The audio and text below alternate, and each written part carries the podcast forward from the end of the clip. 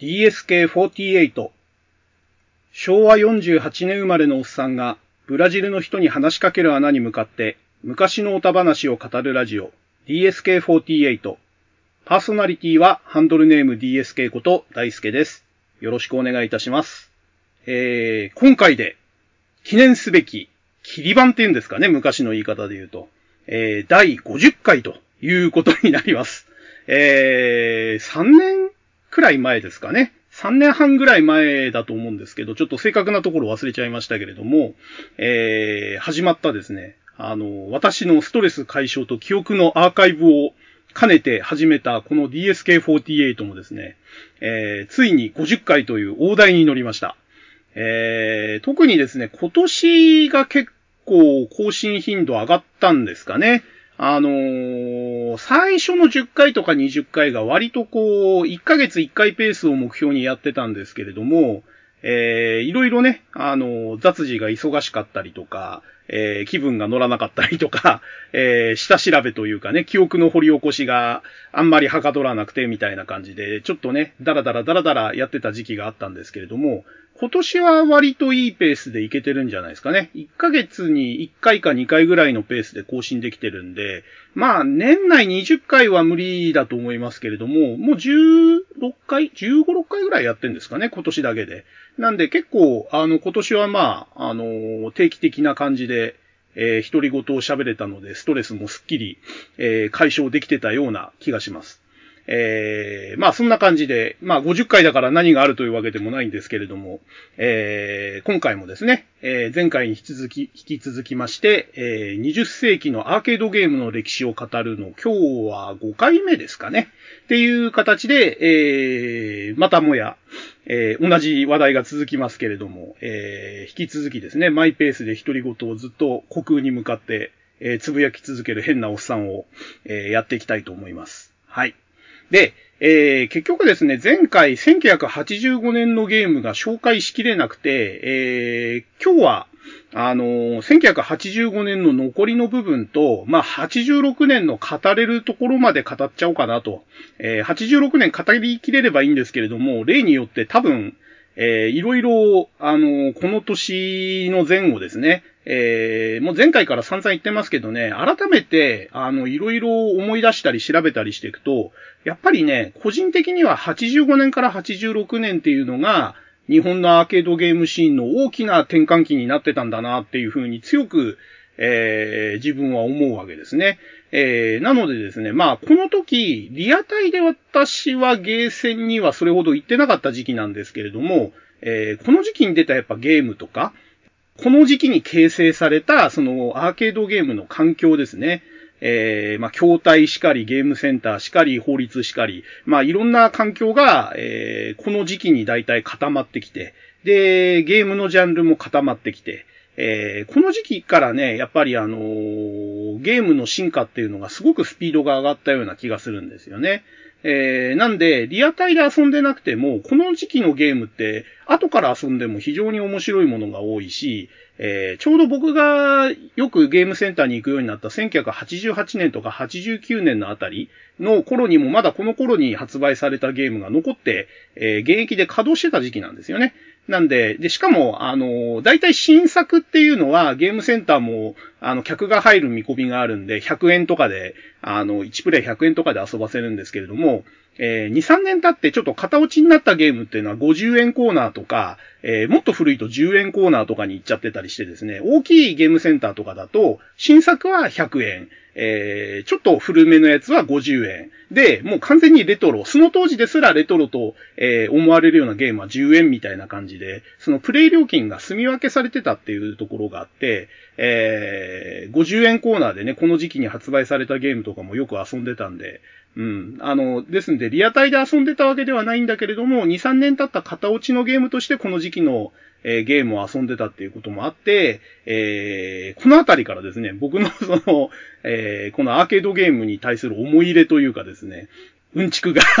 あの、多めになるんで、今回もね、多分86年語りきれないと思うんですよね。まあ、こんだけ前置きも長くいっちゃってるんで。なんでまあ、ね、あの、20世紀を語るっていうことで、まだ85年あたりうろちょろしてる段階なんで、もう今から焦ってスピードアップしてもしょうがないんで、あの、毎回毎回言ってるような気がしますけれども、まあ自分のペースで、あの、独り言を、えー、つぶやいていきたいかなと、えー、思います。では、えー、早速ですね、85年の残りの話をしていきましょうかね。で、えっ、ー、と、前回、マーブルマットネスっていうゲームを85年のゲームとして紹介したんですけれども、えー、厳密には、厳密にはあのゲームって1984年発売なんですよね。えー、ただ、あの、マーブルマッドネスっていうのは、あの、アメリカの当たり社が出したゲームなんで、アメリカで1984年の確か年末ぐらいに出たんですよ。12月ぐらいに出たゲームで、で、日本には多分当時ナムコが輸入してたと思うんですけれども、えー、日本で輸入して稼働したのが多分春先ぐらいなんですよね、翌年の。なんで、えっ、ー、と、公式的には1984年発売のゲームなんですけれども、えー、まあ、日本のゲーマーにとっては当然1985年の、えー、2月か3月ぐらいに稼働してたみたいなんで、え、まあ、それぐらいの時期のゲームだと、え、いうことで、まあ、85年のゲームとして扱っていいのかなということで、前回、え、85年とえいうことで紹介させていただいております。で、えー、85年のゲーム残りですね、えー、同じ当たり社が、えー、ガントレットというゲームを、えー、85年に出してます。で、えー、このゲーム、あの、実際に見た方も、まあ、いるとは思うんですよね。そこそこ輸入されてて、えー、4人同時プレイが可能っていうのがこのゲームの、えー、大きな大きな特徴だったんですね。えー、多分、世界初じゃないですかね。4人同時プレイ可能なアーケードゲームっていうのは。で、アップライト筐体の、要は立ってプレイする筐体に4人分のコンパネが並んでるっていうので、まあ、海外発祥なんでね、あたりのゲームなんで、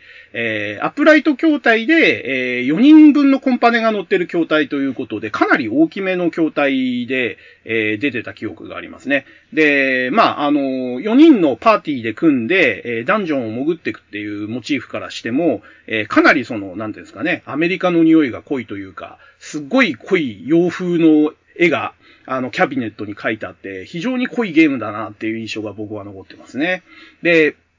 このゲーム、あの、実のところその、アクションゲームというよりはアクションシューティングみたいな感じなんですよね。PC エンジンで出たダンジョンエクスプローラーとか、あのあたりが、あの、多分このガントレットの影響を受けて作られたゲームなんですよね。で、えっ、ー、と、トップビューで見た、そのダンジョンの中を、えー、ちょこまかちょこまか動きながら、そう、弾をバシバシ撃って、あの、ジェネレーターっていうそのモンスターが出てくる発生装置みたいのを破壊しながら、えー、アイテムとかポーションとか拾いながら次のフロアに進んでいくみたいなゲームだったんですけれども、えー、このゲームのね、あの特徴、4人プレイが、同時プレイが可能だったっていうのもそうなんですけれども、タイム制限がどのゲームにもありましたよね、当時のアーケードゲームって。残りタイムが確か、えっ、ー、と、減っててく、タイムとは別だったかな？えっ、ー、とね、体力がね、減ってくんですよ。どんどんどんどん何にもしなくても。敵の攻撃でダメージを受けてももちろん体力は減ってくんですけれども、えー、時間経過とともにですね、体力がもりもりもりもり減ってくんですね。なんで、いかに短時間で、えー、必要なアイテムとかを揃えて敵を倒して次のフロアに進んでいくかっていうのがポイントのゲームで、えー、スピード感が非常に、あの、大事というか、えー、せかされるゲームっていう印象が非常に強い感じでしたね。で、当然そういうシステムなんで、えー、ワンコインクリアって多分ね、最初から想定してないんですよ。あの、向こうのゲームっぽくですね、とにかく連コインしろと。で、コインを入れると、えっ、ー、と、体力が回復するんで、で、またそのモリモリモリモリタイムに従って減っていく体力とディラメッコしながら、どこまで進めるかと。で、体力が尽きて死んだらまたコインを入れて、体力増やして、えー、また続けるみたいな感じで、えー、ゲームのデザイン自体がね、レンコイン前提の設計になってたっていう、あの、印象がありますね。はい。で、えっ、ー、と、多分ね、あの、この後出てくる源平島マデン、1986年のゲームでナムコの源平島マデンっていうゲームがあるんですけれども、えっ、ー、と、そこのね、平面モードっていうのにも多分このガントレットって影響を与えてると思いますね。同じようにそのモンスターが発生するジェネレーターがあって、そこにちょこまかちょこまかあの、キャラクターを動かしながら弾を当てて消滅させていくみたいなね、あの、非常に似たようなステージがあるんで、うん、結構このね、ガントレットっていうのは、当時としては非常に、あの、いろんな面で、あの、画期的なシステムが入ってて、えー、いろんな後々のゲームに、あの、影響を与えてるなっていうのは、えー、感じるゲームですね。はい。で、えー、1985年後はですね、えー、とね、対等から出た影の伝説ですね。えー、これもね、非常にあのー、なんていうのかな、ちょうどね、過渡期のゲームって感じですね。その、80年代前半のゲームの影を引きずりつつ、えー、80年代中盤以降のゲームに、今まさにこう、えー、ステップアップをする途中みたいな感じのゲームで、グラフィックがね、微妙に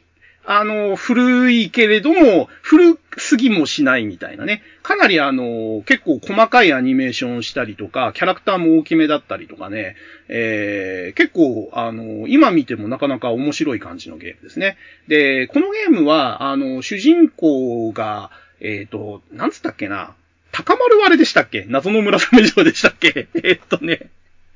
影の伝説はそれこそ影か？えっ、ー、と、影っていう名前の、えっ、ー、と、忍者が主人公で、えー、霧姫だっけ？霧姫も謎の村雨城だっけ？なんかね、この辺ごちゃごちゃになってんだよね。忍者とお姫様の関係。えっ、ー、と、さらわれたお姫様を助けに、その影が、あの、敵の忍者軍をバッタバッタと、えー、なぎ倒しながら進んでいくっていうゲームですけれども、えー、多方向スクロールするんですよね。あの、上に斜めに、えー、8方向にですね、自由自在にこう飛び回りながら戦うということで、非常にそのスピード感があって爽快感もある、あの、アクションゲームになってて、僕は、あのー、苦手でしたけれども、見てても楽しいし、非常にあのー、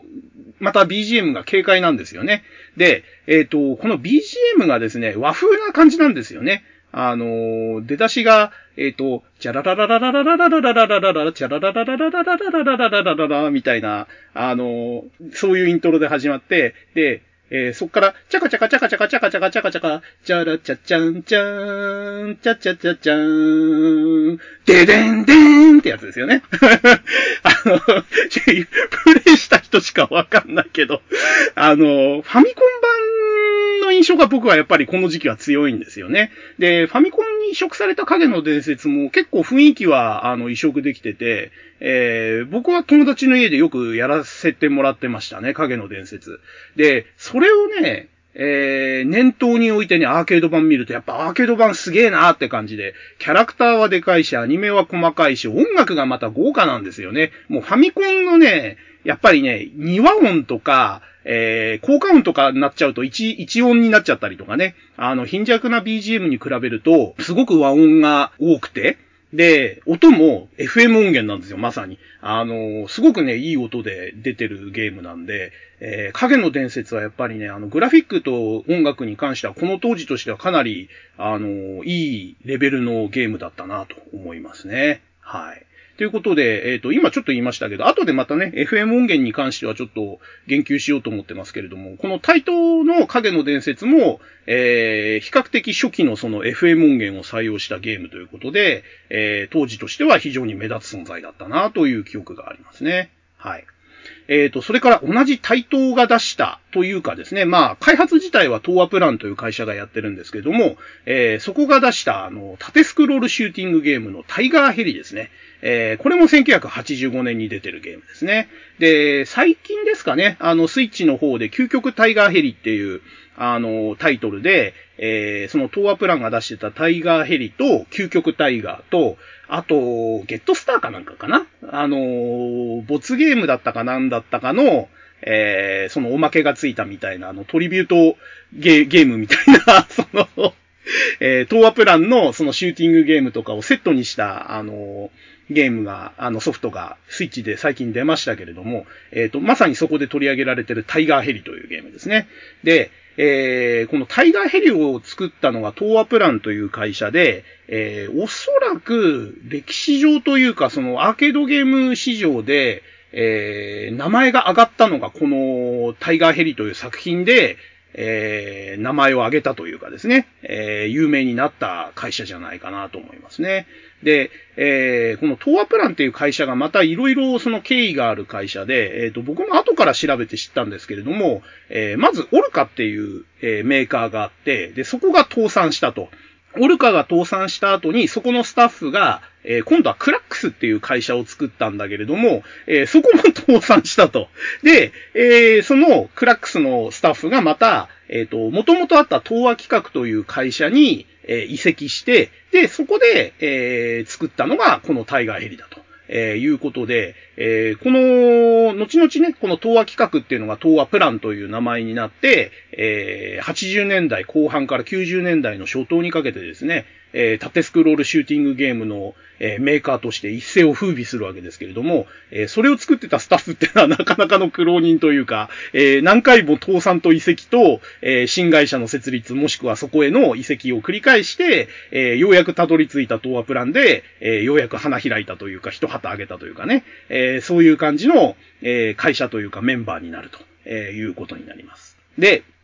えー、このタイガーヘリがね、えー、縦スクロールシューティングゲームとして画期的だったのが、ボムですね。えー、ボムシステムの採用をしたっていうのが、えー、大きいと思いますね。えー、それまでも、あの、1942の宙返りとか、えー、エグゼドエグゼスのクラッシュとか、広範囲にね、敵にダメージを与えたり、無敵になるっていう、あの、システムっていうのはすでにできてたんですけれども、えー、それをですね、えっ、ー、と、広範囲に爆発をえ、広げることによって、えー、敵を、えー、一度に破壊すると。えいう、その威力を持ったボムというシステムを採用したっていうのが、えこのタイガーヘリの、え大きな特徴になります。で、えあとですね、えパワーアップをしたときに、えー、呼気がつくんですね。えっ、ー、と、ちっちゃいヘリが、えっ、ー、と、左右に、時期の左右にくっついて、え攻撃力が、え上がるとえいうフィーチャーがあって、で、このパワーアップをした時に BGM が変わるっていう、えー、フィーチャーもあったんですね。で、この辺が、えっ、と、それまでに出てた、例えばスターフォースですかね。あの、スターフォースも、えっ、ー、と、確か、あの、パワーアップすると BGM が変わるみたいなシステムがあったような気がするんですけれども、えー、そういった、あの、なんか過去のね、えー、それ以前の、あの、シューティングゲームのいいところを取り入れて、えー、うまくまとめてるなっていうのがこのタイガーヘリっていうゲームだと思いますね。で、今やってみるとね、わかるんですけれども、タイガーヘリって、えっ、と、射程が短いんですよ。時期の、あの、弾の射程が。えー、そんなにね、遠くまで飛ばなくて、時期のね、直前、前の3キャラ分ぐらいしか飛ばないんじゃないかな。だからあんまり、えっ、ー、と、敵の弾とか敵の、その、機体に押されて、画面の下の方で撃ってると全然弾が、えー、届かないんで自利品になってっちゃうんですね。なんで、えっ、ー、と、タイガーヘリのゲームデザインとしては、射程の短い弾で、とにかく敵を、えー、早め早めに倒していくっていうのが、えー、必要になってくるゲームデザインになってて、えー、下の方でちょこまかちょこまか、えー、敵の弾を避けたり、敵を避けたりしながら、近くの敵だけ撃っていくってやつだと、どっかで、あの、限界が来ちゃうんですね。で、もちろんあの、ボムシステムで、そのボムで撃って回避するってことはできるんですけれども、えー、それやってるとどんどんどんどん自利品になっていっちゃうということで、えー、多分制作者の意図としては、弾の射程が短いんだから、画面の上部の方ですね、上半分に、あの、へばりついて、えー、とにかく出てくる敵を速攻で倒せと。えー、いうのが、まあ、制作者の意図なのかなっていうのは、えー、過去にプレイしてちょっと感じたデザインですね。はい。で、えー、まあ、東亜プランはこのタイガーヘリが、えー、ヒットしたことによって、えー、その後ですね、えー、まあ、この後、えー、私がこの歴史を追っかけていく中で、東亜プランの名前、あの、本当にちょくちょく出てくると思うんですけれども、えー、縦スクロールシューティングゲームの、といえば、えー、東亜プランと、えー、いうぐらいですね、えー、名前が売れていくわけですね。まあ、それの、えー、最初のきっかけになったのが、このタイガーヘリとえいう作品になるかと思います。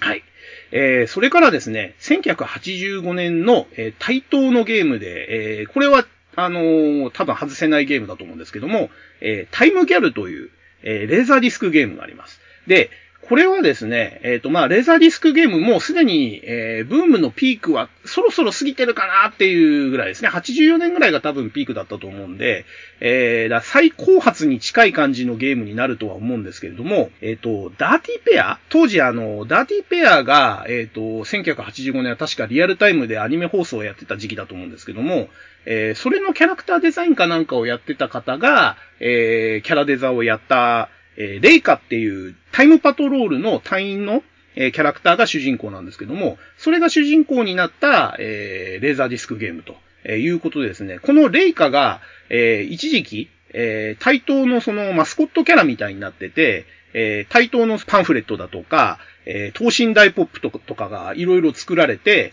えー、対等の看板娘みたいな感じで扱われてた時期があったんですね。まあ、それぐらい、あの、当時としては対等としては、まあ、押してたし、えー、結構、あの、知名度も高かったんじゃないかなと思いますね。はい。で、まあ、キャラクター自体も受けましたけれども、レーザーディスクゲームとしてもそこそこ設置されてたんじゃないですかね。あの、僕ですら、実物1回ぐらいは見たような気がするんで、あの、そこそこ設置度は高かったかなと。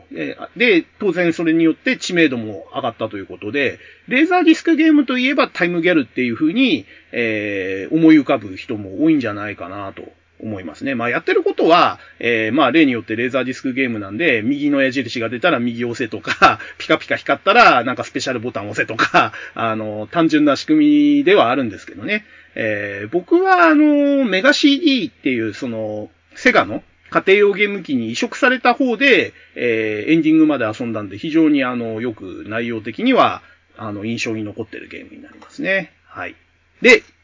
えー、1985年のゲーム、えー、いろいろ紹介してきたんですけども、やはりですね、あの、セガマニアとしては、これは絶対に、あの、力を入れて紹介せねばならないと。で、アーケードゲームの歴史の中でも、このゲームは非常に大きい存在というか、絶対に外せない存在として、えー、取り上げなければいけないというゲームがありまして、まあ、ここまで言えばもう勘のいい人というか、アーケードゲームにある程度詳しい人はわかると思うんですけども、えー、スペースハリアーですね、セガの。えー、これがですね、1985年に、えー、いわゆるそのハングオンに続くセガの体感ゲームシリーズ第2弾として、えー、発売されてるんですね。で、このスペースハリアーですね、もう知ってる人には今更説明することもないぐらい有名すぎるゲームなんですけれども、何がすごかったかって言ったら、まあ、一言で言っちゃうと、全部がすごかったんですね、このスペースハリアーっていうのは。1985年という、えー、時代を考えるとですね、このゲームだけちょっとね、飛び抜けちゃってるんですよ。すべての要素において。なんでこの時代にこのゲームが出てるのっていうレベルの、えー、グラフィック、音楽、えー、システム、えー、まあ、筐体も含めてですね、えー、そういう印象を受ける圧倒的な、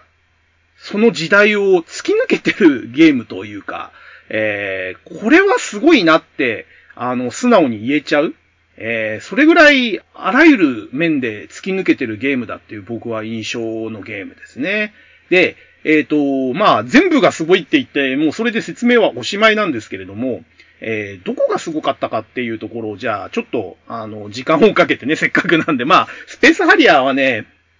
えー、セガのゲームをテーマにするか、体感ゲームをテーマにするかわかんないんですけども、いずれまたちょっとね、詳しく語ろうとは思ってるんですけども、えー、とにかくこの1985年という年の中では、えー、ぶっちぎりですごかったこのスペースハリアー。えー、何がすごかったかっていうのは今の人にはよくわかんないと思うんですけども、当時のおっさん目線としてまずすごかったのは、えー、筐体が動くっていうことですね。えー、ハングオンはね、自分の体重と、えー、体の傾きで筐体を倒すっていう、えー、動くわけじゃなくて動かすゲームだったんですけれども、えー、スペースハリアーは自分の操縦桿のその操作に合わせて、えー、ムービング筐体と呼ばれる、その、自分が座ってる筐体ごと動くっていう可動型筐体だったんですね。で、この動きがまたすごくてですね、えー、右にやると、その操縦桿を傾けると右側にウィーンって動いて、左にやると左にウィーンって動いてって感じで、えっ、ー、と、前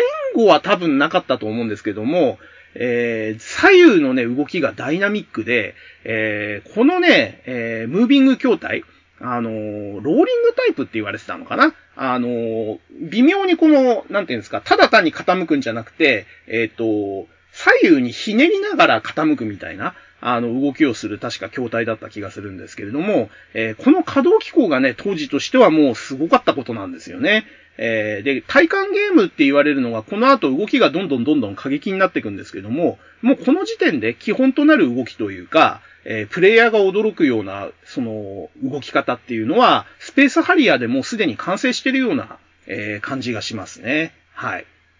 で、えー、もちろん稼働しないタイプのシットダウンタイプって言われる、ただ座るだけで、あの、筐体が全く動かないタイプもあったんですけれども、やっぱりね、遊んだ時の満足感は圧倒的に、あの、稼働型の筐体の方でしたね。だで、あの、せっかくスペースハリアプレイするんだったら、動くタイプのやつで遊ぶと、えー、満足感が高いんじゃないかなと今でも思いますね。まあ、未だにね、えー、稼働型のスペースハリアを置いてるとこっていうのはもう本当日本で1箇所とか2箇所とかそういう感じじゃないかなとは思いますけれども、えー、かなりヒットしたゲームなんで、スペースハリア自体はね、遊ぶ機会が結構多いんですよね。で、家庭用ゲーム機とかにもいっぱい移植されてて、パソコンとかにも移植されてますから、まあ、スペースハリアーっていうゲームにね、一度も触れてないって人は、あんまりないと思うんですよね。プレイしたことはなくても見たことはあるっていうぐらい、あのー、非常に知名度も高いし、普及もしてるゲームなんで、えー、毎回新しいハードが出るたんびに、スペースハリアーは必ず出るみたいなね。あの、それぐらい、あの、非常に有名なゲームになりますね。はい。で、えー、単純にですね、あとスペースハリアーのすごいところは、えー、色が鮮やかだったってことですね。当時として、えー、ものすごい性能の基板を使ってて、えっ、ー、とね、確かね、同時発色数が3万色超えてるんですよね。で、えー、なんていうのかな、そのグラデーションとか敵のその使える色数っていうのが明らかにこの同じ時代のゲームに比べて群を抜いてるんですよ。もうカラフルさが全然違う。で、えー、グラデーションとかもものすごい滑らかで美しいグラデーションで、もうね、見た瞬間にこれは全然性能が違うなっていうのがわかるぐらいの高性能な、あの、グラフィックで、えー、非常にこれはね、やっぱり、あの、人目を引きましたね。あのー、見た目でも美しい、かっこいいって思わせるグラフィックっていうのは、やはりこの時代では、スペースハリアがぶっちぎりという感じでしたね。はい。で、他にもですね、やっぱり 3D 表現がすごかったと。えー、ハングオンでも十分スピード感もあったし、えー、迫力はあったんですけども、このスペースハリアーってゲームは、えー、現実にない敵キャラとか障害物がバンバンバンバン、えー、手前に向かって、えー、画面の奥からこう、すごいスピードで迫ってくるわけですね。で、ステージによっては、えっ、ー、と、地面以外に天井が降りてきたりとかして、天井と地面に挟まれた、えー、空間の中で戦うみたいな面があったりとかして、えー、そういったですね、スクロールとか 3D 表現、あと、高速スクロールですね。やっぱりスクロールの速さ、え、敵が迫ってくる速さ、え、こういったところがですね、すごく、あの、優れてたんですね。えもう、有無を言わさず、えプレイヤーを引き込むだけの迫力と、え説得力があるグラフィックだったということで、えこれを支えてたのが、えー、まあ、ハンゴンの時から、えー、採用されてたそのセガの、えー、基盤で、えー、まあ、決まった呼び名はなかったみたいなんですよね。えっ、ー、と、ハングオン基盤って言われたり、ハリアー基盤って言われたり、えー、Y 基盤だの、えー、なんだのって、いろいろなんかあの、基盤のね、その、呼び方があるんですけれども、えー、基本的には、あの、メイン CPU に68000っていう CPU を2個ぐらい積んでるんですよね。で、さらに、その音楽の制御とか用に、えー、当時ゲームセンターでもよく使われた Z80 っていう8ビット CPU を搭載してて、えー、68000をね、2個も積んでる基板を使ってたっていうのは、当時は多分セガぐらいなんですよね。だからセガは、このマシンパワーに物を言わせた、えー、グラフィックと、えー、あと FM 音源ですね。それを搭載して、あと PCM 音源もこの当時搭載するんですけれども、えー、もう音楽とビジュアルで、とにかく力任せで、あの、当時のゲームとは差をつけるっていう方針が徹底してて、え、それが大成功したのが、このスペースハリアーじゃないかなと、えー、思いますね。だからセガのこの当時っていうのは、もう、とにかくコストをつぎ込んでもいいから、最新の CPU、最最新のグラフィック、最新の音楽を、えー、搭載した基板を使って、えー、それの、えー、スペックでご利用しをすると。もう見た目と、あの、聞いた時に、えインパクトがあるものを作るっていう方針が徹底してるような気がしますね。え、それが、え、この後ですね、80年代のこの85年の体感ゲームシリーズの開始あたりから、えー、80年代の後半、そして90年代の初頭にかけての、えー、セガの躍進ですね。えー、それまでセガっていうのは、と、正直、あんまりその勢いがなかったっていうか、そんなにいいゲーム 出してなかったっていうかね。あの、セガマニアの僕から見ても、そんなにセガってナムコとか対等とかと比べるとちょっと、いまいちだよね、ゲームのラインナップっていうのがあったのが、えー、この体感ゲームシリーズを、えー、主軸に据えてですね、80年代後半はドカーッと、あのー、勢いを増していくと、セガの時代になっていくわけですね、ゲームセンターが。え、それがね、やっぱりその、始まったのがこのスペースハリアあたり。まあ、ハンゴンがもちろん最初なんですけれども、その流れを推進するロケットの役割を果たしたのが、このスペースハリアーっていう、えー、ゲームじゃないかなと思いますね。はい。えっ、ー、と、あと、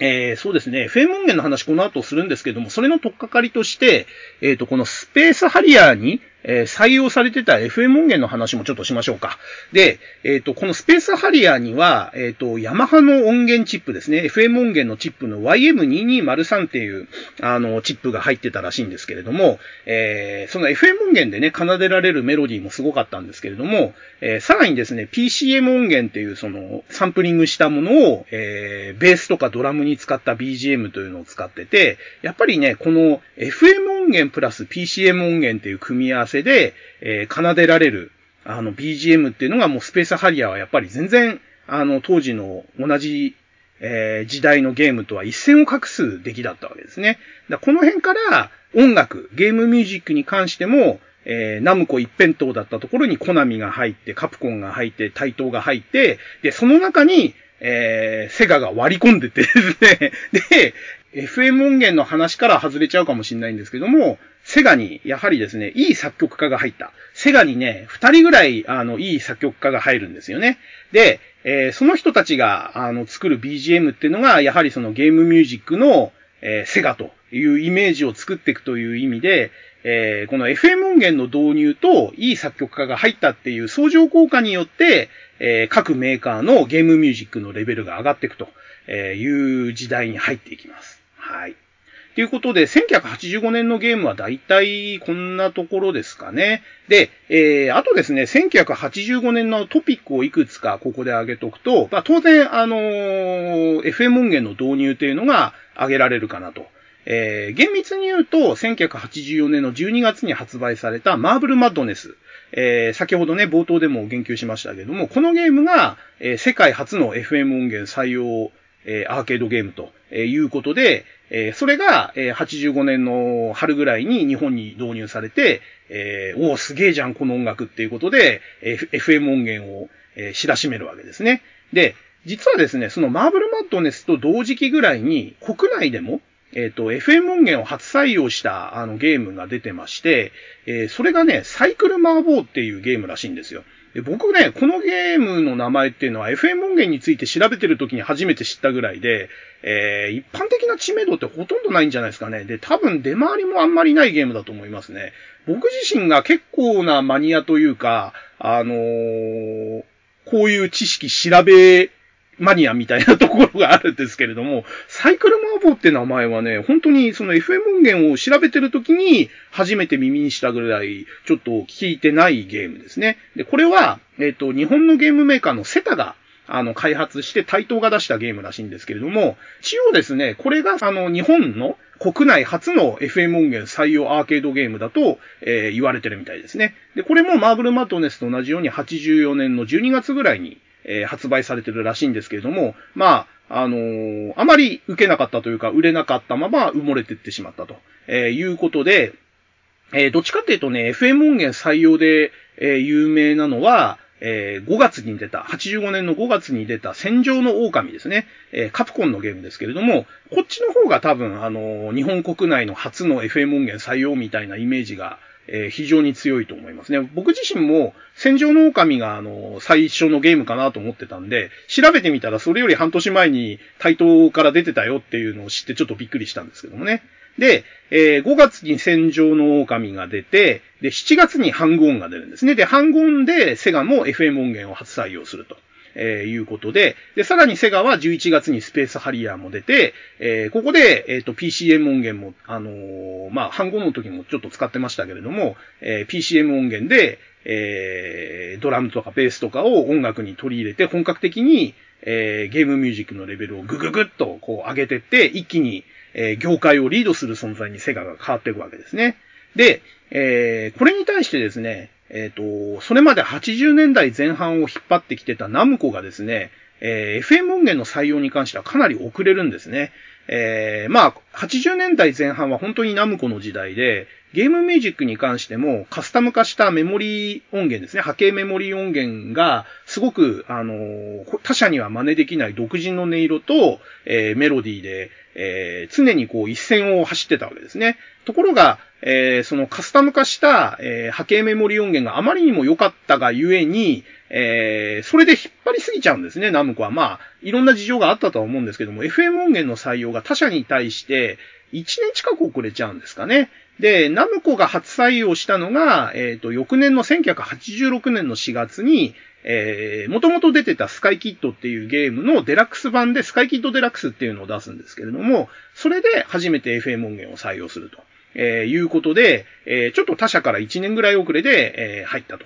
いうことで、ナムコはここの面でも、えー、ちょっとですね、80年代半ば、85年から86年は、やはり失速感があるというか、ちょっと他社に対して新技術とかの導入が遅れる、あと新システムの採用ですね、えー、そういったものに対してちょっと遅れが目立つようになっていくということで、えー、まあ、商社としておごってたわけではないとは思うんですけれども、やはりですね、ナムコのその、絶対的王者の、えー、立場っていうのはもうこの85年、86年あたりで、えー、完全にのその他者の猛烈な追い上げでですね、えー、もう、あの、絶対王者でも何でもなくな、なくなりつつあったと、えいうことの象徴の一つがこの FM 音源の採用の、えタイミング遅れにも見れるかなと、え思いますね。で、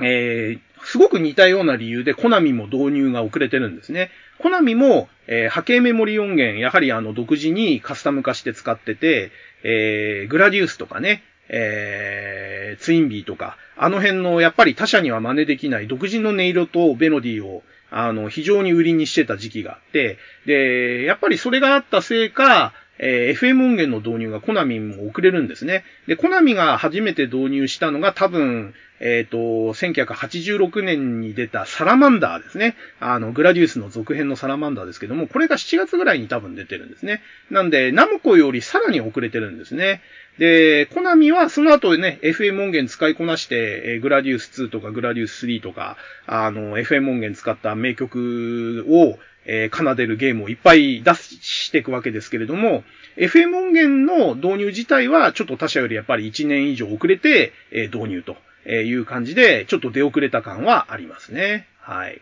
で、えー、まあ、いずれにしても85年で、えー、大体ですね、主要なメーカーが FM 音源の採用を始めて、で、遅れてたコナミやナムコも86年の半ばには、えー、自社のゲームに導入するということで、いよいよですね、80年代後半はゲームミュージックが、えー、PSG 音源だとか、波形メモリー音源から、えー、FM 音源を主体とした、えー、音楽に変わっていくと。えーいう時代に突入していくわけですね。で、さらにあの、セガが率先して採用してた、あの、PCM 音源。これも、えー、86年あたりから他社の、えー、ゲームにも採用されて、えー、80年代後半の音源っていうのは、FM 音源プラス PCM 音源とえいうのがスタンダードになっていくという時代に、え、入っていきます。で、FM 音源というテーマで、えー、まあ、別途語ろうとは思ってるんですけどもね、えー、そのテーマに関して、えー、ここでちょっとだけ余談を入れると、えー、国内のパソコンですね。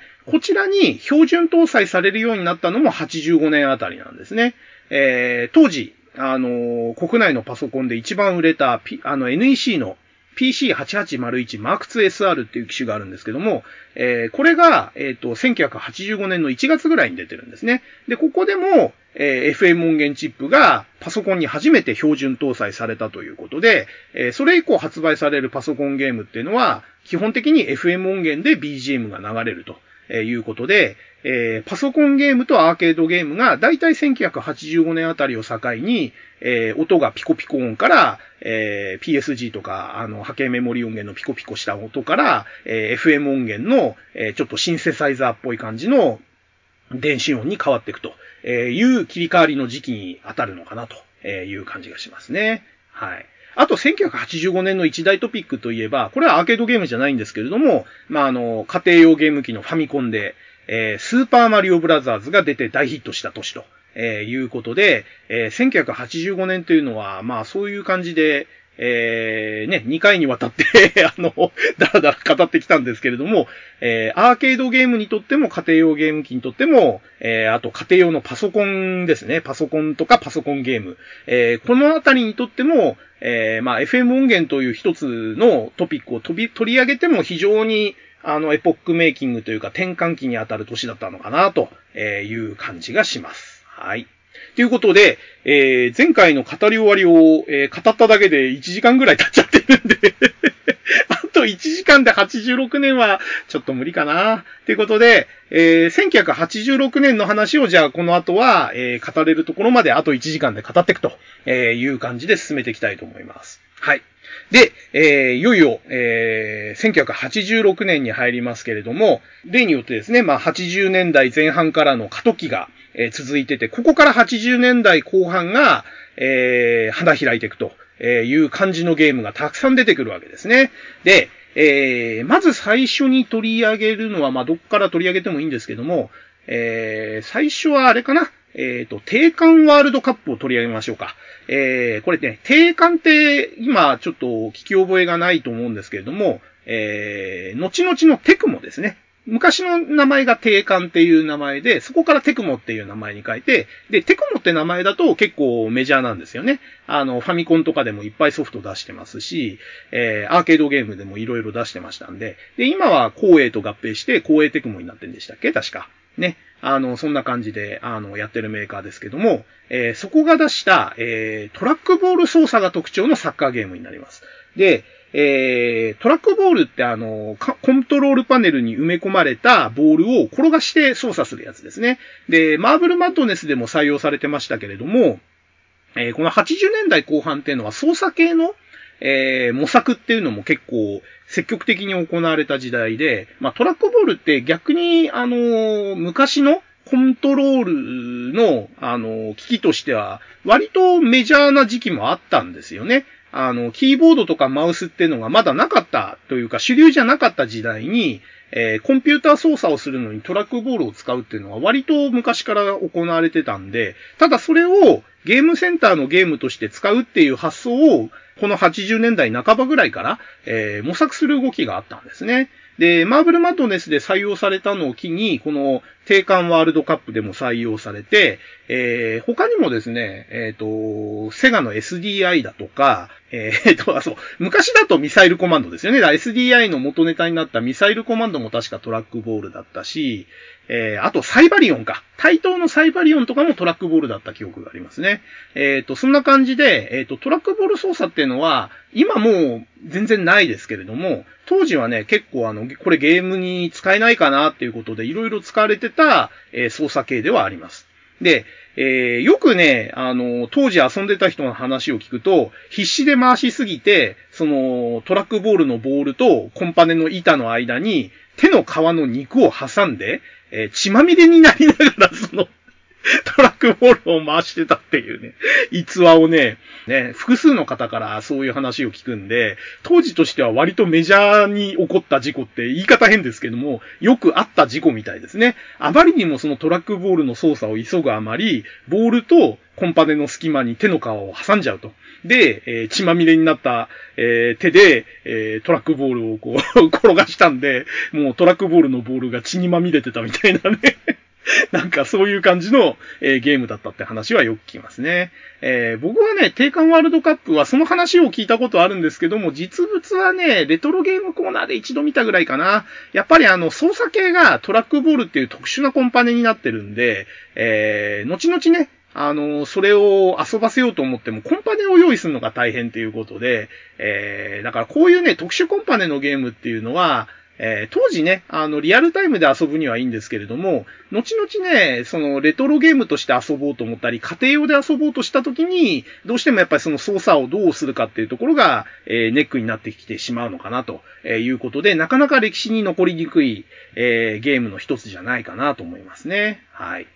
えー、それからですね、特殊操作系という意味では、えっ、ー、と、SNK が出した怒りというゲームですね。えー、これも1986年に出てるんですけれども、えー、このゲームが採用してた操作系がループレバーっていう特殊な操作で、普通のそのジョイスティックのレバーの上部に、えー、なんかカチカチカチカチ、えー、動く、あの、なんていうんですかね、切り替えスイッチというか、そういうものがあって、それで方向を、えー、主人公の時期のキャラの方向を変えながら操作するみたいな、あの、そういう特殊操作になってました。ループレバーっていう、えー、これもね、採用してたところ、似たような操作を採用してた会社何社かあったんですけれども、やっぱりね、えー、この特殊操作の、えー、コンパネを用意するのが大変っていうのと、あとやっぱメンテナンスが大変みたいですね。えー、壊れた時の修理とかが大変ということで、えー、あまりメインにならずに消えてった操作系ですね。でもね、80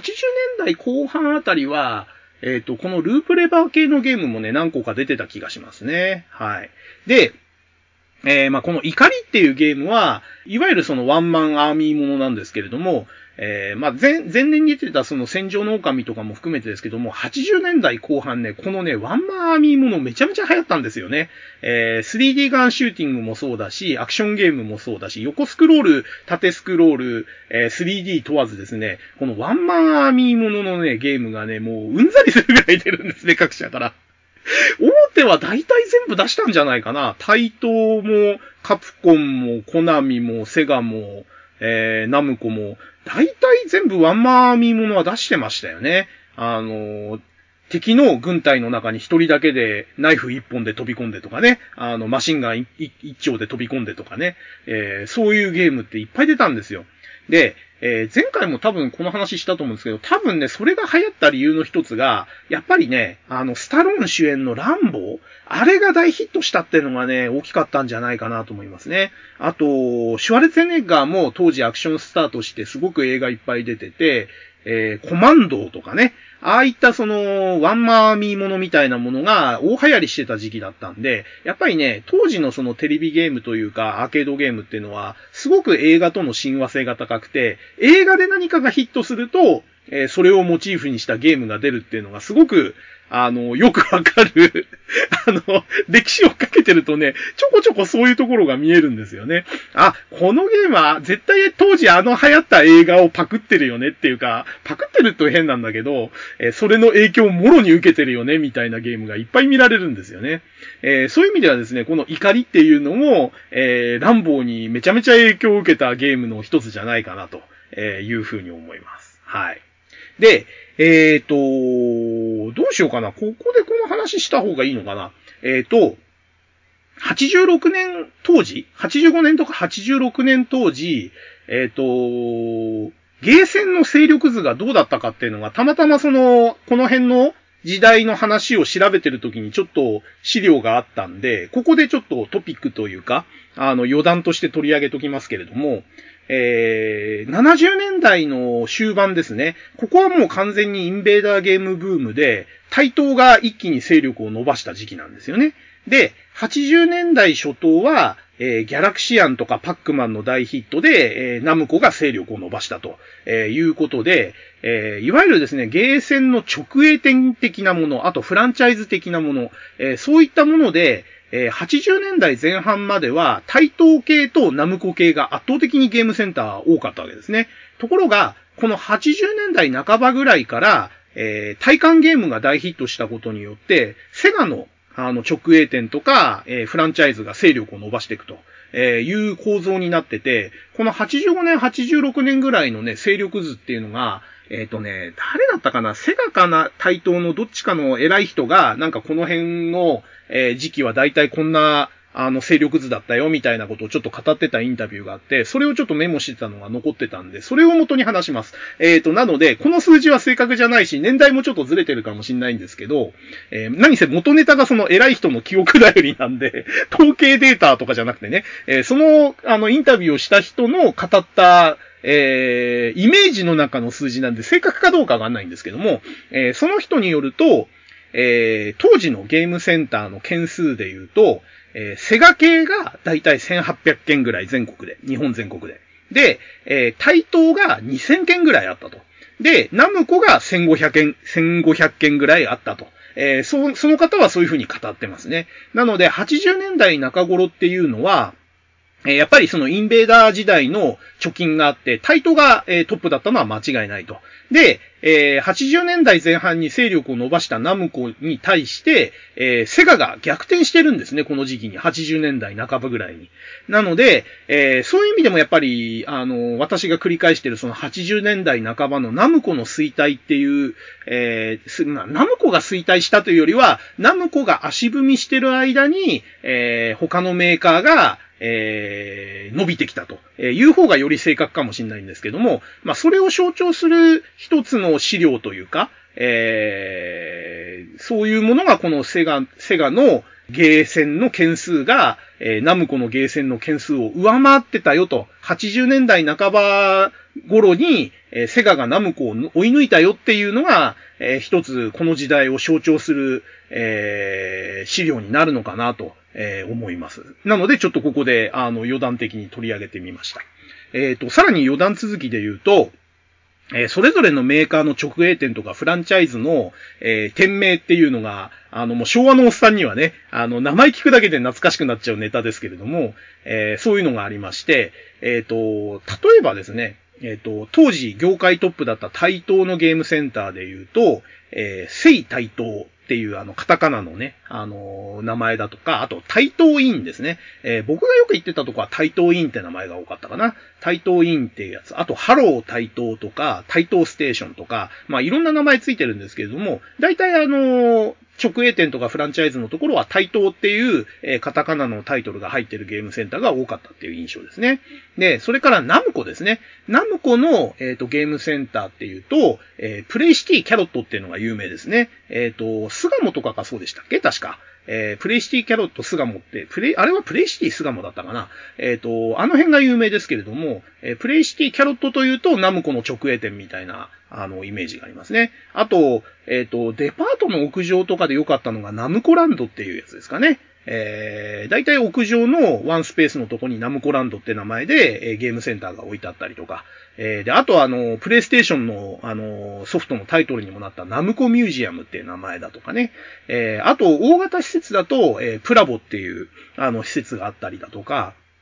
えー、ナムコは意外とね、ナムコって名前つけてない、あの、ゲーセンを結構経営してたりとかしてね、あの、一目ではナムコとはわかんないんだけども、置いてあるゲームはなんとなくナムコ系のゲームが多いな、みたいな、あの、ゲームセンターが多かった気がしますね。で、えっ、ー、と、セガがですね、また、あの、いろいろやってるんですけれども、セガのゲームセンターで言うと、ハイテクランドセガっていうのがやっぱり有名ですかね。結構いろんなところにあったような気がしますね。ハイテクランドセガ。あと、えっ、ー、と、セガアリーナとか、セガワールド。で、あと、クラブセガ、えー、ジョイポリス、ギーゴ。えー、このあたりのゲームセンターがもうちょっと後かな ?80 年代というよりは90年代あたりですかね？あの、そのあたりの名前が出てくるのは。80年代のゲームセ、セガのゲームセンターっていうと、僕の中ではハイテクランドセガっていうイメージが非常にありますね。はい。っていう感じで、えっ、ー、と、街のゲームセンターってね、あの、個人経営のとこだと当然、あの、こういう名前ではなかったんですけども、メーカーが関わってるゲームセンターになると、えー、こういう感じのゲームセンターが当時はいろいろありましたよ、という余談ですね。はい。で、えー、話を元に戻して、えー、1986年のゲームですね。前年のね、その体感ゲームラッシュから、えー、始まったセガの躍進がですね、この86年も続くわけですね。で、1986年は、セガはテーブルゲームでもいくつかヒット作を飛ばしてて、えー、ここからしばらくね、セガの、えー、ゲームが勢いが出てくるわけですね。えー、で、さっきのね、ゲームセンターのその件数が増えたっていうのも当然、えー、こういったところにも、えー、影響を与えてんじゃないかなという気がします。で、その1986年のセガのテーブルゲームを、えー、代償するものとして、えー、やはり、えー、名前を挙げなくちゃいけないのが、ファンタジーゾーンですね。はい。で、えー、このセガのファンタジーゾーンっていうゲームは、これまたね、えっ、ー、と、いろんな家庭用ゲーム機に移植されてるし、えー、一度は見たことあるんじゃないですかね。で、このゲームの主人公のオパオパっていう、あの、飛行機というか、あの、謎の飛行生命体がいるんですけれども、えー、このオパオパをね、えー、ゲームファンだったら、えー、一度も目にしたことはないってことはまずないんじゃないですかね。あの、羽が生えた、あの、卵型のね、あの、飛行物体なんですけれども、えー、セガはね、一時期このオパオパを、えー、マスコットキャラにして、セガのパンフレットだとか、宣伝だとかに、あの、よく出してたと。で、あとセガがね、当時スポンサーしてた、えー、赤い光弾ジリオンっていうアニメがあったんですけども、そのアニメの中にも、えー、オパオパという、えー、そのまんまの名前のキャラで、マスコットキャラとして出すと、えー、いうようなことをやってて、割とね、セガが、あのー、珍しく積極的にマスコットキャラを押してた、えー、時に押されてたキャラクターですね。はい。で、このファンタジーゾーンに関しては、えっ、ー、と、開発者のね、インタビューかなんかを読んで、えー、非常にね、面白い、あの、話がいっぱい載ってたんですけれども、そのインタビューには。えー、その中で、え僕が初めて知ってびっくりしたのが、この ファンタジーゾーンっていうのは、え1985年前の年のコナミのグラディウスに対抗するために作った作品だっていうんですね。で、僕はね、ちょっとね、グラディウスとファンタジーゾーンって確かに横スクロールシューティングではあるんだけれども、見た目全然違うし、システムも違うから、なんでこれがグラディウスの対抗策として作られたのかっていうのが、どうも腑に落ちなかったんですけども、まあそのインタビューを聞いていくうちに、だんだん、ああ、そういう意図があってこういう風になったのねっていうのが、えー、分かってきましたね。で、えっ、ー、と、まあ、大きい違いっていうのは、両者の大きな違いっていうのは、グラディウスは強制横スクロールで、ファンタジーゾーンは任意横スクロールなんですよね。だ左右どっちにも自分の自由自在に動けるっていうことで、これね、あの、かなり大きい違いだと思うんですよね。だけど、えー、その、なんていうんですか、ステージが毎回毎回ガラッと変わるっていう、まずそのステージが変化する。見た目が、見た目も音楽も、えー、毎、毎ステージごとに、えー、劇的に変化するっていうところがやっぱりグラディウスへの、えー、対抗措置というか、えー、対抗策として作ったゲームの、え、まあ、特徴としての一つ、あの、共通してるところなのかなというところなんですね。で、もう一つ面白いのが、グラディウスの大きな特徴にあの、パワーアップシステムがあったんですね。え、カプセルを回収して、それによって、取りたいパワーアップのゲージを合わせて、えそのゲージのパワーアップを取っていくという、えカプセル型のパワーアップシステムを採用してて、それが人気だったわけですけども、えファンタジーゾーンではそれをそのまま真似しても面白くないということで、買い物システムでパワーアップするとえいうのが、え対抗策としてのシステムとして出した結論だったみたいですね。で、開発者の方が言うには、あのカプセルシステムっておかしいでしょうと。えー、なんで敵を倒したら、えー、カプセルが出てきて、それを取るとパワーアップしていくんだっていう理屈が合わないでしょと。えー、宇宙空間にカプセルがぷかぷか浮きますかと、えー、いうことを言ってですね、ああのシステムは優れてたけれども、自分はあまりその世界観としては納得いってないんだということで、じゃあそれをセガ流にどうアレンジして納得いく形にするかっていうのが、敵を倒すとコインが落ちてきて、え、そのコインを拾って貯めたお金で、え、ショップに入って、買い物をして武器を揃えるんだとえいうシステムで、あれが、え、グラディウスのそのカプセル式パワーアップに対するセガなりのアンサーだったとえいうことらしいんですね。で、僕はその買い物システムが、そのグラディウスへの対抗策として作られたっていう感じは全くしなかったんで、あ、そういう経緯でそうなったのねって、その人の、その開発者のインタビューを見て初めて気がついたというか、あ、そういうことなんだと。えっ、ー、と、カプセルを取ってってゲージを進めて、そのゲージに合ったとこでパワーアップをするっていう考え方を、えー、お金を集めて、えー、ショップに入ってお金に応じた武器を買うというシステムに、あの変換したんですね。あの、やり方というか発想を。で、やってることは基本的には変わってないんだけども、見せ方と、あのそのタイミングですよね。パワーアップするタイミングを変えることによって、え、グラディウスと似て非なるものにしたというところが、あの、このシステムに現れてんだなっていうのがすごくよくわかりましたね。で、その開発者がすごく、あの、車が好きな方で、よく車のパーツを買いに、チューニングショップに行って、あの、部品を買ってたんだと。で、えー、そのファンタジーゾーンのお金を集めて、えー、ショップに行って武器を買うっていう感覚は、えー、その開発者の中では車のチューニングをするっていうイメージだったそうなんですね。だから、車のチューニングを、え、武器、あの、その辺に落ちてるものを拾って、え、車につける人はいないでしょと。えー、ちゃんと、えお金を払って、叱るべき正規店に行って、部品を購入して、それを自分の車に取り付けると。だから、その辺の、えー、部品を拾って、えー、素人がつけてるグラディウスとは違って、うちはちゃんとした正規の店で買って、えー、ちゃんと武器を、あの、お店でつけてもらってパワーアップしていくんだと。えー、車のチューニングをイメージしたパワーアップというのがこのファンタジーゾーンの買い物システムの原点になってるって話なんですね。まあ、その話を聞くとね、ああ、なるほどねっていう感じですよね。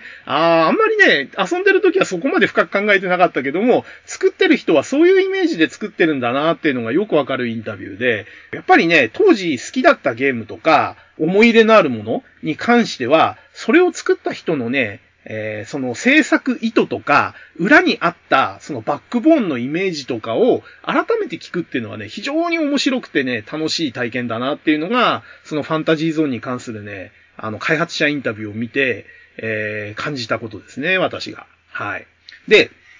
えー、このファンタジーゾーンなんですけれども、もう、まあ大体ゲームの特徴喋っちゃったんであんまり言わないですけども、あともう一つあれかな、えー、任意スクロールと買い物システム。まあこの二つが、あの、大きな特徴ですけれども、あと BGM がね、サンバ調というか、明るい感じのラテン系のノリの BGM でノリが良かったんですね。で、この BGM も非常に好評だったっていうのと、あと、グラフィックがね、パステルカラーっぽい感じのポップな感じで作ってあって、敵キャラとかもね、あの、当時流行ってたマスコットキャラみたいな、サンリオ系とか、ああいう感じのなんかね、丸っこくて、どっかね、その毒を含んでるんだけれども、可愛らしい部分もあるみたいな、あの、曲線をね、対応した丸っこい感じのパステルカラーのデザインの敵キャラが多くて、えー、その辺もね、非常に受けた、えー、理由じゃないかなと思います。ファンタジーゾーンのね、あと大きい特徴は、ボスラッシュですね。多分、これがね、えっ、ー、と、僕の記憶の中では初出じゃないかなと思いますね。いや、いや、いや、えっ、ー、と、ボスラッシュは、スペースハリアーのが早いか。えっ、ー、とね、前の年のスペースハリアーが、えっ、と、それまで出てきたボスが最後で連続で出てくるっていうボスラッシュっていう演出をやったんですよね。で、えっとね、他社でもあったかもしんないんですけども、僕が知ってるゲームの中では多分ボスラッシュって演出をやったのは、セガのスペースハリアーが最初じゃないかなぁそれ以前にあったらごめんなさい。だけど、えー、僕が遊んできた中で記憶、しかも記憶に残ってる中で、えー、ボスが最後に連続して登場するっていう演出をやったのは、セガのスペースハリアが最初。で、えー、その次に、えー、印象に残ってるのがこのファンタジーゾーンですね。これも、えっ、と、スペースハリアと全く同じで、ラスボスに対決する前に、で、それまで倒してきた歴代のボスが連続で出てくるっていうボスラッシュっていう演出があって、えー、これがね、やっぱりファンタジーゾーンの印象をすごく、あの、強めてる感じがしますね。だから、このスペースハリアーファンタジーゾーンとセガが2作で、えー、やってきたこのボスラッシュっていう演出が、えー、後々他社にも取り入れられて、80年代後半は、えー、このボスラッシュって演出がね、割と流行った、えー、感じがします。はい。まあ、何社にもどれぐらいのゲームに取り上げられたのかわかんないですけども。うん。やっぱりね、単純に盛り上がるんですよね。あの、今まで倒してきた歴代のボスキャラがまた出てくると。あの、仮面ライダーとかでいうあの、復活怪人界ですよ。あと、ウルトラマンでいうところの、あの、再生怪獣とかね、改造怪獣とかね。あの、過去に倒したやつがまた復活して戦うみたいなね。あの、ちょっと燃える演出というか、あの、作る方もそんなにコストかかんないし、遊ぶ方も楽しいみたいなね。制作側も、えー、受け止め側もウィンウィンみたいな、あの、非常に、あの、いい演出だと思いますね、ボスラッシュ。まあ、対応しちゃうとね、あの、またこれかよってなっちゃうんですけれども、要所要所で使うと非常に効果的だと思いますね。はい。で、えっ、ー、と、このね、ファンタジーゾーンが稼働してた基盤ですね。これが、セガの80年代後半を代表する名基盤ですね。えー、セガのね、この時期のゲームのほとんどが稼働してたって言っても過言ではないシステム基盤で、えー、それがですね、システム16という基盤ですね。えー、まあ、あの、時期によってシステム 16A とかシステム 16B とか、えー、いろんな呼び方があるみたいですね。まあ、あのー、ご多分に漏れず、マザーボードというか、その基盤が強化されたりとか、故障しやすい部分とか、バグがあった部分とかが修正されたりとかして、細かくそのバージョンは、あの、ゲームごとに違ってたりするんですけども、このシステム16というくくりで言うと、えー、80年代のこの86年ぐらいからですね、えー、90年代の前半ぐらいまでずっと使い続けられてた、えー、稼働期間10年までいかなくてもね、7、8年動いてたんじゃないですかね。だからかなり長期にわたって動いてたっていうのと、えー、僕自身がセガマニアで、えー、しかもちょうどゲーセンデビューというか本格的に入り浸り始めたのが87年から88年ぐらいっていうことで、えー、僕の青春はこのシステム16のゲームと一緒にあったと言っても、え、過言ではないというか、結構ね、あの、親しみがあるシステム基盤になってます。で、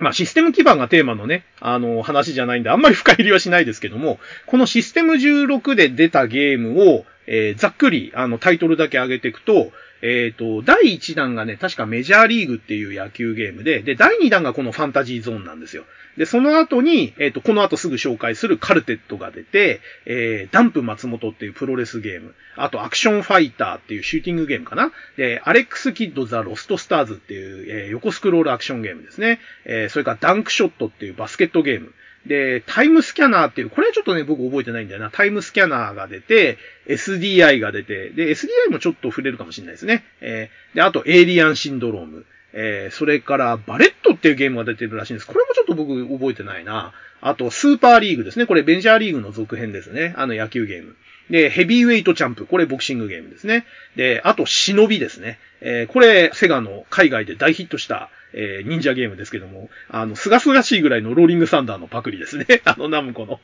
えー、それから、ソニックブームですね。えー、これが縦スクロールシューティングゲーム。で、えっ、と、このあたりで、えっ、と、バージョンアップがされて、え、データ量がなんか増量されたのかなで、えっ、と、システム 16B みたいなバージョンに変わって、で、バレーボールゲームのエースアタッカーが出て、で、えいろんな意味で有名な獣王機が出て、で、えー、パッシングショット、エキサイトリーグ、で、ワンダーボーイ3、モンスターレア、えー、レッスルウォー、えっ、ー、と、で、ここで大ヒットゲームのテトリスですね。テトリスも、えー、システム 16B で出てるんですね。えー、それからダイナマイトダックス、えー、スケバンジャンシー、リュウコ、タフターフ、ベイルート。まあ、この辺はね、ちょっとかなりマイナーなゲームですね。で、えー、僕の大好きなゴールデンアックスですね。えー、それからテトリスが出せなくなっちゃったんで、セガがオリジナルで出したフラッシュポイントですね。で、イースワット、MVP、オーライル、コットン、えー、琉球、ライオットシティ、登竜門。まあ、このあたりが、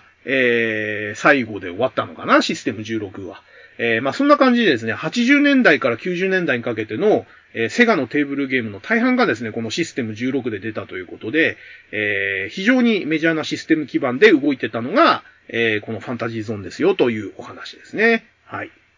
で、えー、同じシステム16で動いてたのが、えっ、ー、と、さっきも名前が出たカルテットですね。はい。で、このカルテットもね、なんか開発者のインタビューかなんかで見たことがあるんですけども、これはですね、もう明確にその、開発意図がはっきりしてて、えー、前の年に出たガントレットの対抗だと。えー、要はあれは、4人同時プレイでガンガン連コインさせて稼ぐっていうシステムでめちゃめちゃ儲かったと。あれは、あの、収益上がるから、うちも出せと。えー、いうことで、セガ版の、要はガントレットなんですよ、これは。ただ、内容は全然違うんですよ。トップビューの、えー、アクションシューティングだった、そのガントレットと違って、えー、横スクロールのアクションシューティングなんですけれども、考え方というか思想が似てて、えー、4人同時プレイを売りにすると、まあタイトルがカルテットですからね、何せ。で、えー、とにかく連コインをさせると。えー、4人同時プレイ、なおかつレンコインを前提とした、あの、設計みたいな感じで、えー、セガとしては、ガントレットで、えー、うまくいったその商売のやり方を真似て作ろうということで作ったのが、えー、このカルテットということらしいですね。はい。まあ、カルテットもね、えっ、ー、と、BGM が非常に素晴らしくてですね、僕はこのメイン BGM の音楽よく聴いてましたね、ゲームミュージックのアルバムで。あの、音楽以外はね、実はあんまりその印象に残るゲームではないというか、ゲーム内容自体ね、グラフィックもね、ちょっとなんかしょぼめというか、あんまり僕は、うん、評価してないですね。まあこれはやっぱりなんか4人同時で遊んで、えー、ワイワイやってこそ評価が上がるゲームで、僕はあの、セガマーク3、その家庭用ゲームで出てたダブルターゲットっていうその移植作があるんですよ。えー、4人で遊べないんでカルテットって名前で出せなかったんでしょうね、多分。なんで、二人同時プレイになったんで、えっ、ー、と、ダブルターゲットって名前になったと思うんですけど、ダブルターゲットとかもちょっと遊んだけど、そんなに面白いゲームだとは思わなかったんで、うん、やっぱりこれは、あの、複数同時プレイでワイワイ遊ぶのが前提のゲーム設計になってるのかなっていう、えー、ゲームな気がします。はい。えー、それから、これもだからあれかな、システム16だったかな。えっ、ー、と、ちょっとさっきのとこで名前は上がってなかったから、基板は違うかもしれないですね。えー、そう、多分これはね、システム16じゃないですね。その前のシステム1ってやつかな。前回の時にちょっと、あの、話した、えっ、ー、と、セガのシステム基板でシステム1っていうのがあるんですけども、えー、それの上で動いてたやつですね。これ多分、ワンダーボーイですね。で、これは、えっ、ー、と、発売はセガでしたけども、開発はエスケープという会社が、えー、やってたものです。で、このエスケープっていう会社が、えー、逃げるっていうのは会社名に、え、つけるのは良くないだろうっていうことで、海外を意識して、えー、エスケープって名前をやめて、えっ、ー、と、創業者が二人いて、その人たちの漢字の名字が、えー、西ってつくのと石がつくっていうんで、西と石を合わせて、えー、ウエストとストーンで、えウエストンという名前に確か会社名を変えてるんですね。だからしばらく、あのセガから、え出したゲームで、開発がウエストンっていうゲームがこの後、えしばらく続くと。えいう感じになります。で、結局このウエストンって会社は確か90年代に倒産しちゃって、えー、その創業者のどっちかが、えー、存続会社を作ってて、今、ウエストンなんちゃらかんちゃらっていう、えー、会社がまだ残ってて、えっ、ー、と、過去の、その、出したゲームも含めて版権持ってて、未だにそのゲーム開発やってるはずですね。はい。で、えっ、ー、と、このワンダーボーイなんですけども、えー、横スクロールアクションゲームで、えー、まあ、そもそもこのエスケープっていう会社自体が、えー、先ほど言ったそのテーカンですね、えー、後のテクモになった会社から独立して作った会社ということで、えー、当時テーカンで出してたゲームの、えー、プログラムやってたり、グラフィックやってたり、えー、音楽やってたり人た、やってた人たちが、えー、作ったゲームと。えいうことで、ちょっとね、定款のその時期の、えー、ゲームと共通性がある部分があるとえいう作品になってます。で、ワンダーボーイ自体は、えっ、ー、と、ジャンプアクションが主体で、えっ、ー、と、途中でアイテム取りながら、えー、クリアしていくという、あの、スーパーマリオ系のゲームに近いですね。スーパーマリオよりはもうちょっと単純かな。で、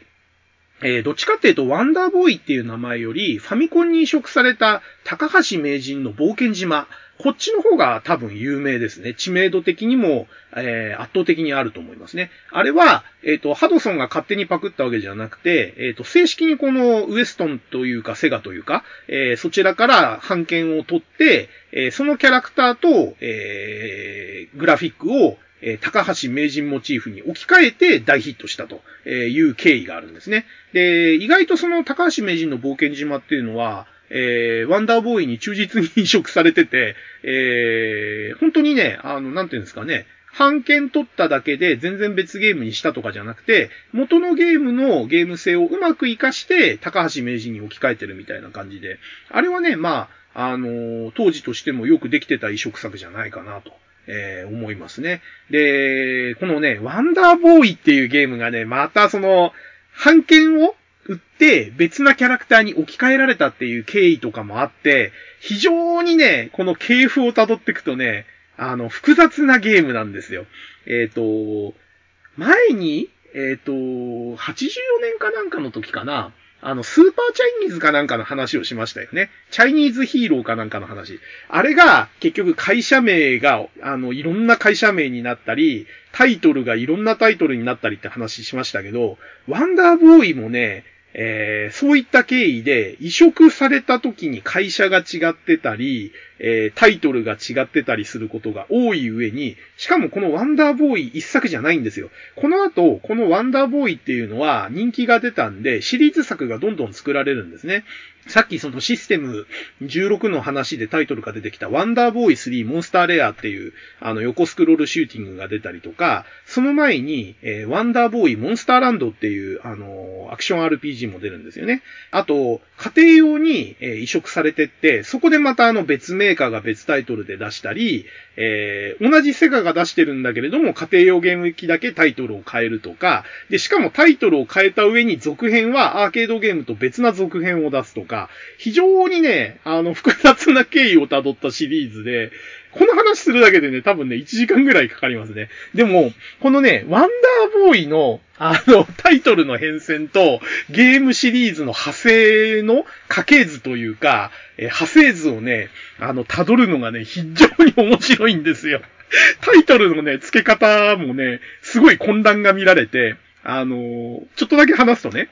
例えば、モンスターワールドっていう家庭用の移植があったんですけども、それのえー、続編がアーケードゲームと家庭用ゲーム機で出てしまって、しかも、えー、さらに、家庭用ゲーム機も海外でしか出なかったのと、日本国内でしか出なかったのがあったりとかして、どっちが2で、どっちが3でみたいな混乱が起きるんですね、メーカーの中でも。なんで、もうタイトルがめちゃくちゃなことになってて、一体これはワンダーボーイの2なの ?3 なの ?4 なのみたいなね。で、しかも、これはモンスターランドなのモンスターワールドなのみたいな。で、さらに高橋名人が絡んできたり、なんか最有機ワールドになってみたり、もうめちゃくちゃなんですよ。まあ、ちょっとね、この話、これ以上脱線するとね、もうアーケードゲームの話じゃないんであれなんですけど、まあ、そんないろんな経緯があるワンダーボーイシリーズの、えー、初めての作品がこの1986年に、えー、セガから出てたというお話ですね。はい。えー、それから、えー、1986年のゲーム、熱血紅白国尾くんが出てます。えー、これね、対等から発売されてるんですけれども、開発はテクノスジャパンですね。で、えー、この熱血紅白国尾くん、どっちかっていうと、えー、熱血高校、あの、ドッジボール部とかで有名な、あの、国尾くんシリーズの最初の、あの、ゲームになります。で、えー、ファミコンの人とかね、PC エンジンの人とかは、えー、どっちかっていうと熱血高校シリーズの、えー、国尾くんのイメージが非常に強いと思うんですけれども、えー、この初代のですね、熱血紅白国尾くんは、えー、リアル闘神に近い感じの、えっ、ー、と、ベルトスクロールアクションゲームですね。主人公の国尾が、ヤンキーと あの、乱闘を繰り返しながら、えー、ステージをクリアしていくというゲームで、えー、まさにこの手のですね、多対1のベルトスクロールアクションゲームの元祖的存在ですね。で、えー、もうこのね、最初のその元祖的作品でありながら、えー、もう基本操作というか、システムがもう確立されてて、えー、レバーを2回倒して、え、ダッシュしたりだとか、え、そのダッシュ中に攻撃をしたりだとか、で、あとパンチボタンを連打してるだけで攻撃が、え、どんどん繋がっていくとか。で、え、さらにこのゲームだけにも、この、この後のゲームにあんまりね、あの、継承されてなかったりするんですけれども、攻撃を受けてかがんでしまった敵に対して追い打ちをかけたりとか、あと、ダウンした敵に馬乗りになって馬乗り攻撃をするとか、えー、かなりですね、攻撃方法が多彩なんですね。えー、で、逆に、えっ、ー、と、後々のゲームって、まあ、同じテクノスジャパンが、あの、作ってったダブルドラゴンとかはこれを継承していくんですけれども、他社が作っていくゲームっていうのは、どっちかっていうと、その多彩な攻撃方法をもっとシンプルにもっと簡略化っていう感じの方向に行っちゃうんで、えっ、ー、と、割とね、こういう、なん、なんていうのかな、いろんなバリエーションの攻撃ができるゲームとしては、えー、国尾くんとかダブルドラゴンの方がね、いろんな攻撃できたりするんですよね。だこう、そういう意味ではね、その、なんていうんですかね、メーカーが着目してるポイントだとか、えー、こだわってるシステムの違いがね、見られて、あのー、このベルトスクロールアクションゲームのね、比較をしていくとね、またこれが面白いんですよね。はい。っていう感じで、えー、後々のこの80年代後半から90年代前半ですかね、このベルトスクロールアクションゲームが、えー、流行ったのは。えー、まあ、その、それの、えー、まさに先駆けというか、基本となった、えー、作品がこの国尾くんということになります。で、えっ、ー、と、余談ですけど、この主人公の国尾くんは、あの、当時のテクノスジャパンの社長が、えー、なんとか国尾って名前だったんですよね。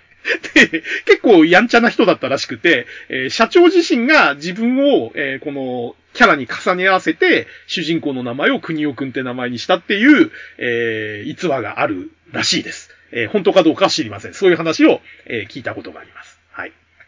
で、えー、1986年ですね、対等が出したアルカノイドですね。これがありますね。で、えー、これがですね、70年代に流行ったあのブロック崩しのリメイクですね。えー、実に10年近く経ってから、えー、美しいグラフィックと音楽でブロック崩しが帰ってきたということでですね、えー、で、しかも、単純なブロック崩しではなくて、パワーアップシステムを取り入れてたんですね。ブロックを崩していくと、えー、上からそのパワーアップアイテムが降ってきて、それを取ると、弾が、えー、3つに分裂したりだとか、えー、ブロックを破壊できる弾が発射できるようになったりとか、えー、いろんなアイディアが盛り込まれてて、これがね、大ヒットするんですよね。えー、なんで、えー、まあ、このアルカノイドが大ヒットしたことによって、80年代後半はね、えー、70年代、80年代の、えー、昔出たゲームのリメイクをしようじゃないかっていう、ちょっとね、リメイクブームが起きるんですよね。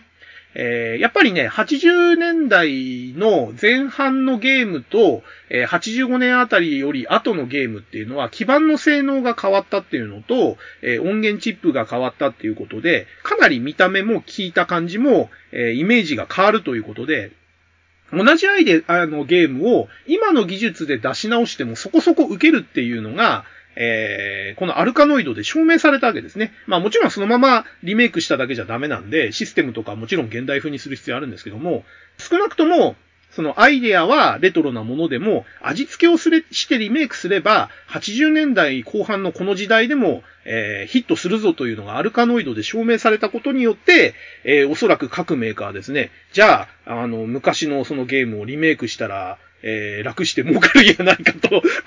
えたのかどうか知らないですけども、えー、特にですね、ナムコとかが結構80年代後半はね、リメイク結構やるんですよね。うん。それが良かったのか悪かったのかよくわかんないんですけども、まあ、あの、定期的に起こる動きですね、これは。ある程度技術に差ができたタイミングで、それより前のゲームを今の技術でリメイクしようっていうのは、えー、5年周期ぐらいかな ?5 年か10年周期ぐらいに1回起こる現象で、えっ、ー、と、割とテレビゲーム界では、えー、よくある現象で、まあ、それが起こったのがこの86年のアルカノイドを境に、えー、2、3年ちょっとリメイクブームが起きたかなとね。特にこの辺はちょっと技術的な進歩とか、え、システムの進歩が著しい時代だったんで、え、もう一度70年代とか80年代前半のゲームを今のシステムで見直してみようよっていう動きが始まったのがちょうどこのあたりかなという感じがします。はい。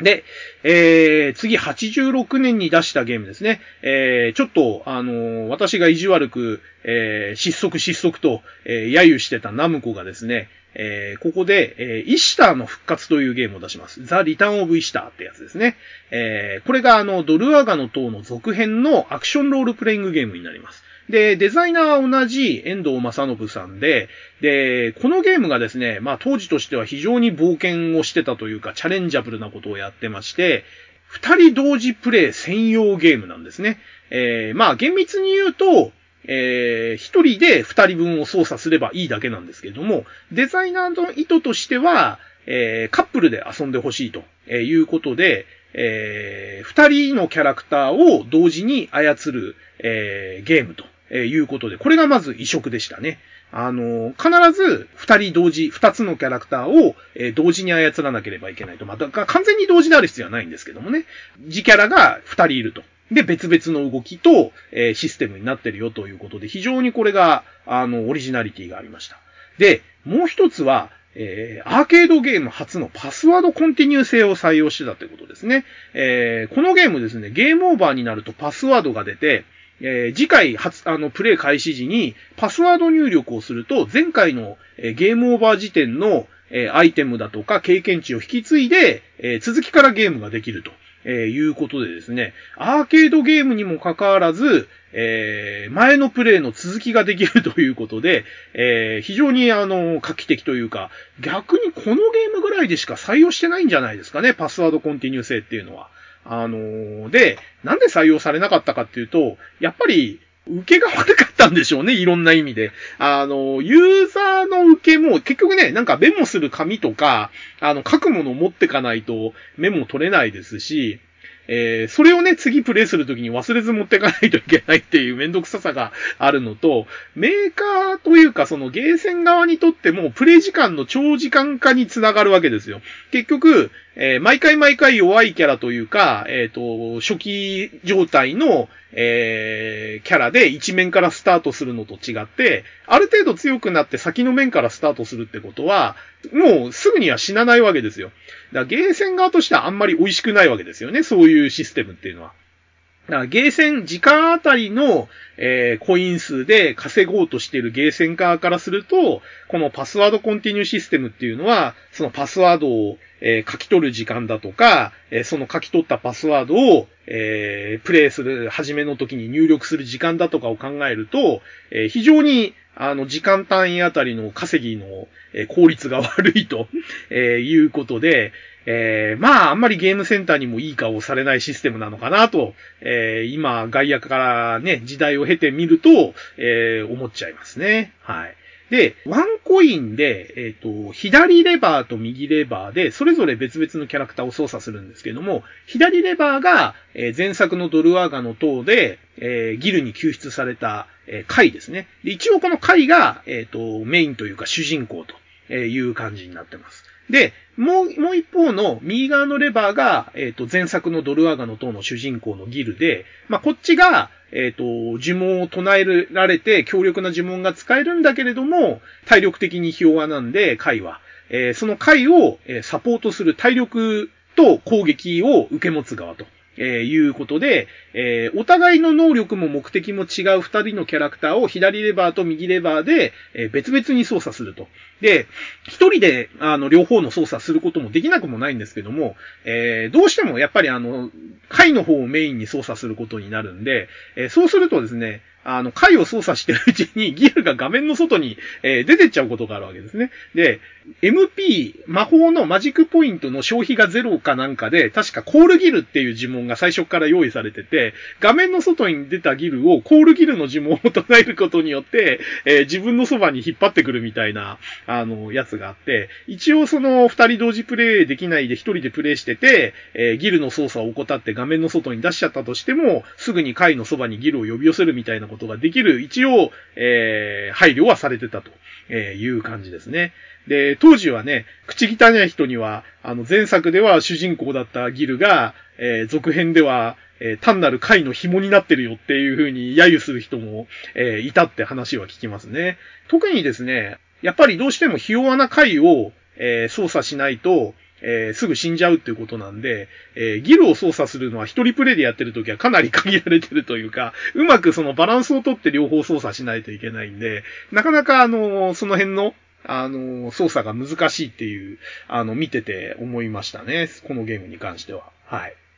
で、このゲームが、えっ、ー、と、動いてたシステム基盤が、えー、ナムコのシステム86という基盤ですね。これがですね、えっ、ー、と、スカイキットデラックスから採用された、えシステム基盤で、そんなに数は多くないんですけれども、えー、スカイキットデラックスの後に、ホッピングマッピーっていうマッピーの続編のゲームがあって、これもあんまり、あの、メジャーじゃないゲームですね。ホッピングマッピー。でもまあ、当時ゲームミュージックのアルバムに収録されたんで、タイトルは知ってる方が多いんじゃないですかね。僕も、あのー、実物をゲームセンターで見たことは本当に一度か二度しかないゲームですね。ホッピングマッピー。で、えー、その後に出たのがイシタの復活ですね、このゲーム。で、一番このし基盤で有名なのは源平島マデンじゃないですかね。システム86で出たやつは。えー、源平島マデンというゲームが出て、で、その後ローリングサンダーが出て、海外だと多分このローリングサンダーが一番あの、知名度が高いんじゃないですかね。で、えー、最後に出たのがワンダーモモですね。まあ、これもちょっと、あの、87年のとこで話しますけれども、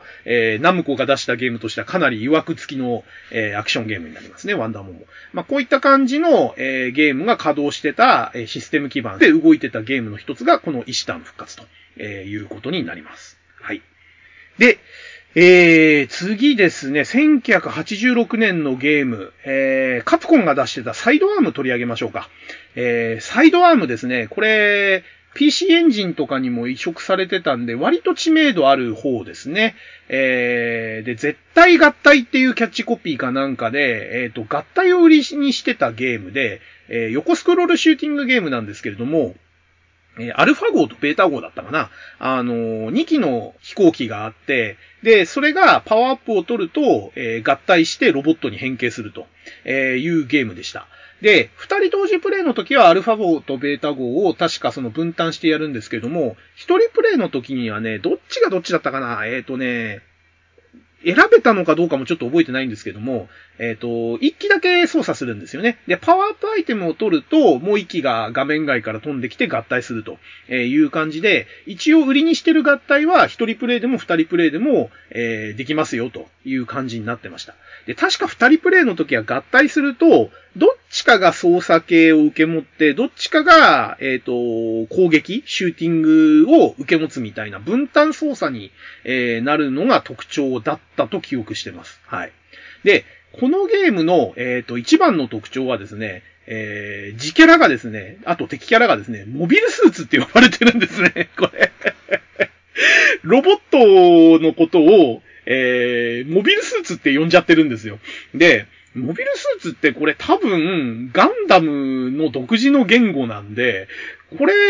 多分、判権に引っかかってんじゃないですかね。まあ、モビルスーツという言葉自体で判権取ってるかどうかもよくわかんないんですけれども、えー、もう隠す気もないというか、もうモチーフにしたのが明らかにガンダムだよねっていう。まあ、この時期だと多分ゼータガンダムだと思うんですけども、えー、まあ、時期の、その、この作品で出てくるロボットは全部モビルスーツと呼ばれてると、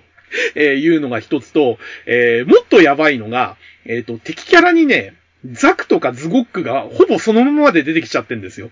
あのー、デザインもそうなんですけど、確かね、キャラ名もザクとかって、えー、呼んじゃってるんですね。で、えー、これね、同じようなことをセガもスペースハリアーでやってて、敵キャラにね、ドムっていうのがいるんですよ。で、えっ、ー、とね、スペースハリアーのドムは、えー、姿形がほぼそのまんまで、顔だけね、えっ、ー、と、ボトムズに出てくる、えっ、とね、あのアーマードトルーパーだっけ？えっ、と、の、デザインが一部取り入れられてるんですけども、まあ、どちらにしてもパクリデザインなんですよね。この、この時期ってほんとその辺の判権が緩くて、サイドアームはね、まんまそのガンダムのキャラが出てきちゃうっていうことで、結構やべえ作品ですね。だこれ PC エンジンに移植された時にデザインとかどうしてたのかな？なんかその辺許可取ってうまく処理してたのか、デザインを変えたのか、ちょっとね、僕 PC エンジンユーザーじゃなかったし、サイドアームも遊んだことなかったんで、えー、どう処理してるのかわかんないんですけども、えー、そういう意味でですね、ちょっとこのサイドアームはいろいろ、えー、判権的にはやべえ内容になってます。はい。で、えー、余談で言うと、えー、このね、えっ、ー、と、サイドアームに出てくる、えっ、ー、と、じ、キャラですね。えっ、と、このロボットが、えっ、と、二等身キャラになって、モビちゃんっていう愛称で、えっ、と、その後のカプコンゲームのマスコットキャラとしてちょこちょこ出てくるんですね。えっ、と、家庭用ゲーム機の例えばその、モードを選ぶときのアイコンですね。選択アイコンのところがモビちゃんになってたりとか、えー、隠しアイテムで出てきて、それを取るとパワーアップとか、えー、そういうアイテムとかアイコンとして、えー、このモビちゃんっていうのがカプコンのね、マスコットキャラ的に扱われてね、たびたび出てくると、えいう感じで、え結構ね、そういう意味では、アイコンとか隠しキャラとして、このサイドアームの、えキャラクター、え通称モビちゃんですね。を、え、目にする機会はゲームファンだったら結構多かったかもしれないですね。はい。で、えー、次ですね、1986年のゲーム、えー、コナミが出してるサラマンダーですね。えー、これもまあ有名なゲームですね。で、先ほどあの FM 音源の話の時に、えー、ちょっとタイトル出しましたけれども、これが多分、えー、コナミが FM 音源チップを初採用したゲームということで、えー、割とそれをアピールする専用筐体とかでもこのサラマンダーっていうのは出してたんですよね。で、あの、大ヒットゲームの続編ということで、えー、かなり力も入ってて、えー、まあ当然ね、その専用筐体で出したっていうところからも、えー、まあコナミの期待度というか、あの、力の入れ具合がわかるかなという感じになります。で、当時ね、まだテーブル型筐体とか、出始めたミディタイプ筐体とかもありましたけれども、えー、ステレオで聴ける筐体ってまだまだ出回りが良くなかったんですよね。で、このサラマンダーはやっぱりステレオ音源になった FM 音源を採用したってことで、で、作曲面でもかなりね、ステレオ効果を意識した作曲をしてたんですよね。えっ、ー、と、右でメインメロディー奏でた後、それを繰り返すような形で今度左でまたメインメロディーが鳴るみたいな、こう、交互に右左で鳴るとか、右と左で、えっ、ー、と、ちょっとずらした音を同時に出すとか、あの、かなりこう、ステレオ効果を意識した作曲された曲が作られてて、で、それをやっぱり最大限に聴いてもらうためには、ステレオ筐体じゃないとダメだっていうことで、まあそういった面も含めて専用筐体も出たのかなと。えー、当然ステレオスピーカーがついた専用筐体になってたわけですけれども、えー、まあだちょうどね、その、やっぱり、あの、音源とか、えー、モノラルでも良かった音楽がステレオでやっぱ聴かないとダメだよねっていう時代に差し掛かった時の、えー、ゲームだなっていう感じがする、あの、作りになってますね。で、このサラマンダーは、えっ、ー、と、一応グラディウスシリーズでグラディウスの次に出たシリーズ第2作ということにはなってんですけれども、まあ、タイトルがグラディウスってついてないっていう時点でかなり異色の続編になってて、えー、システム面でもね、かなりグラディウスシリーズの中では異色なんですよね。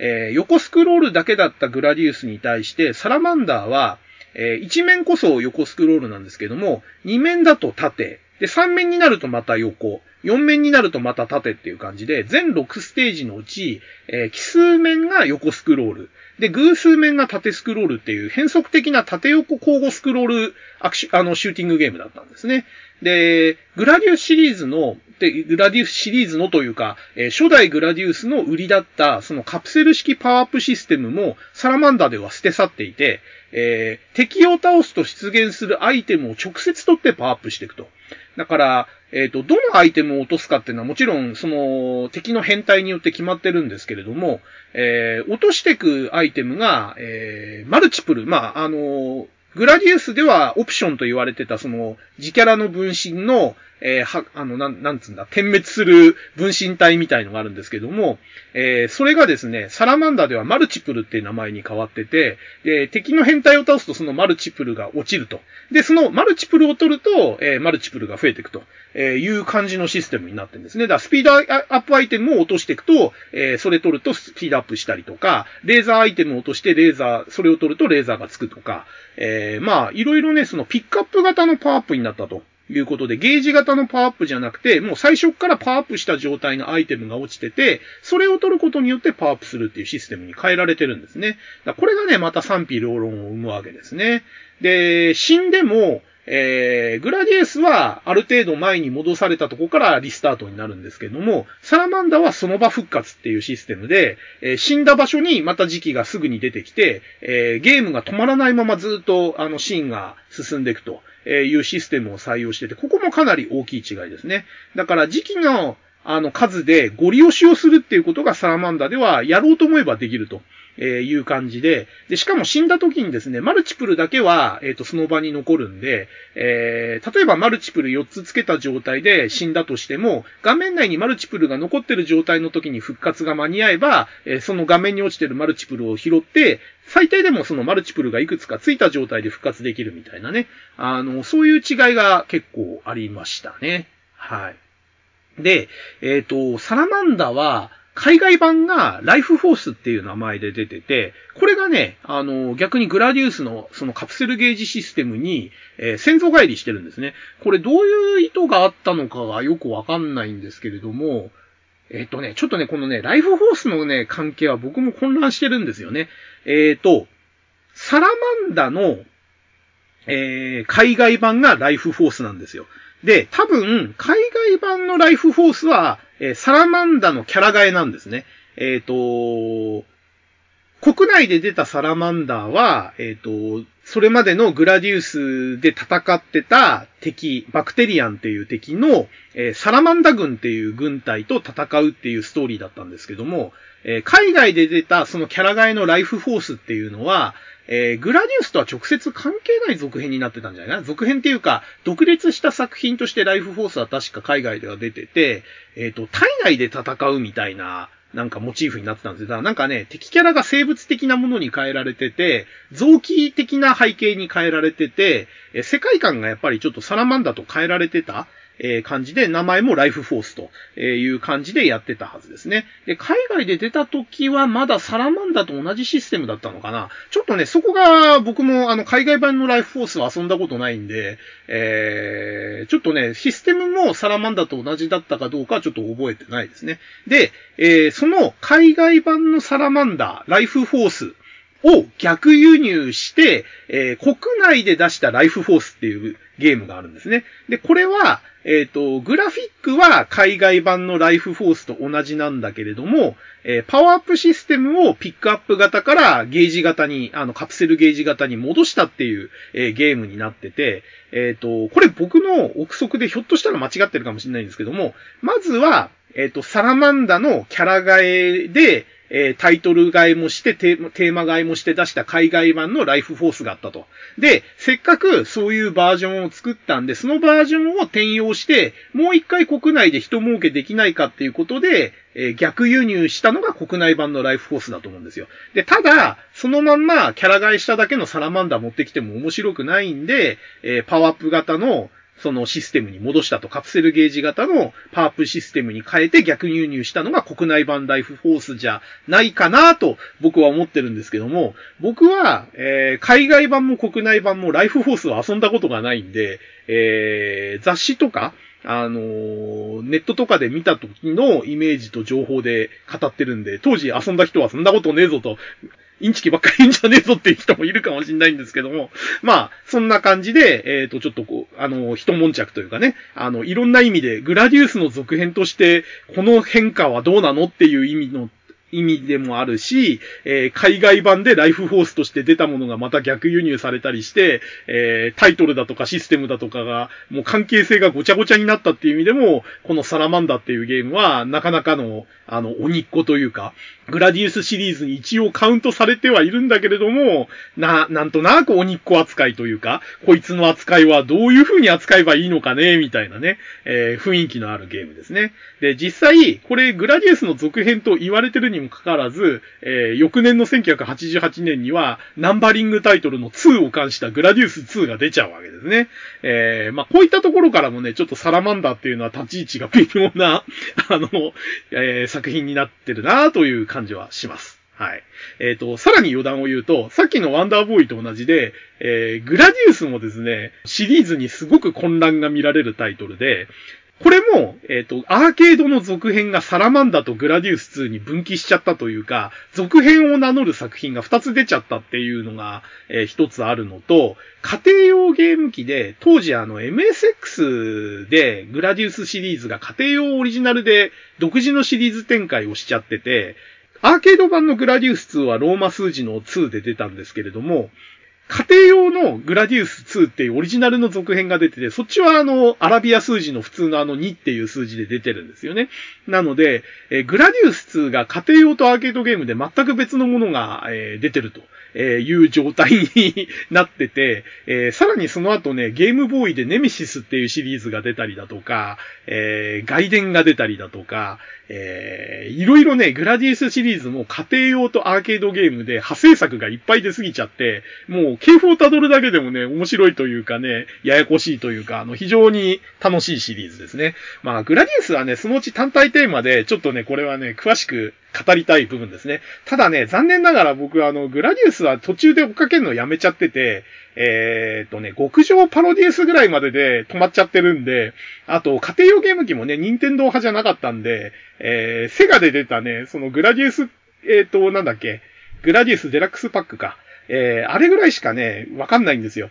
だから、あのー、グラディシリーズ追っかけるって言っても半分以上はね、あの、知識だけで語る感じになっちゃうんで、テーマとして扱うのもどうなのかなっていうところでちょっと躊躇しちゃってるんですけども、まあ、そんな感じの物議を醸す続編になった、えー、サラマンダがあったよという話ですね。はい。と、10分ぐらい ?2 時間経つのに。えー、あと2、3作品ぐらいやったらもう1986年はそこが限界ですかね。はい。ちょっとじゃあ、あの、語れるとこまで語っていきましょ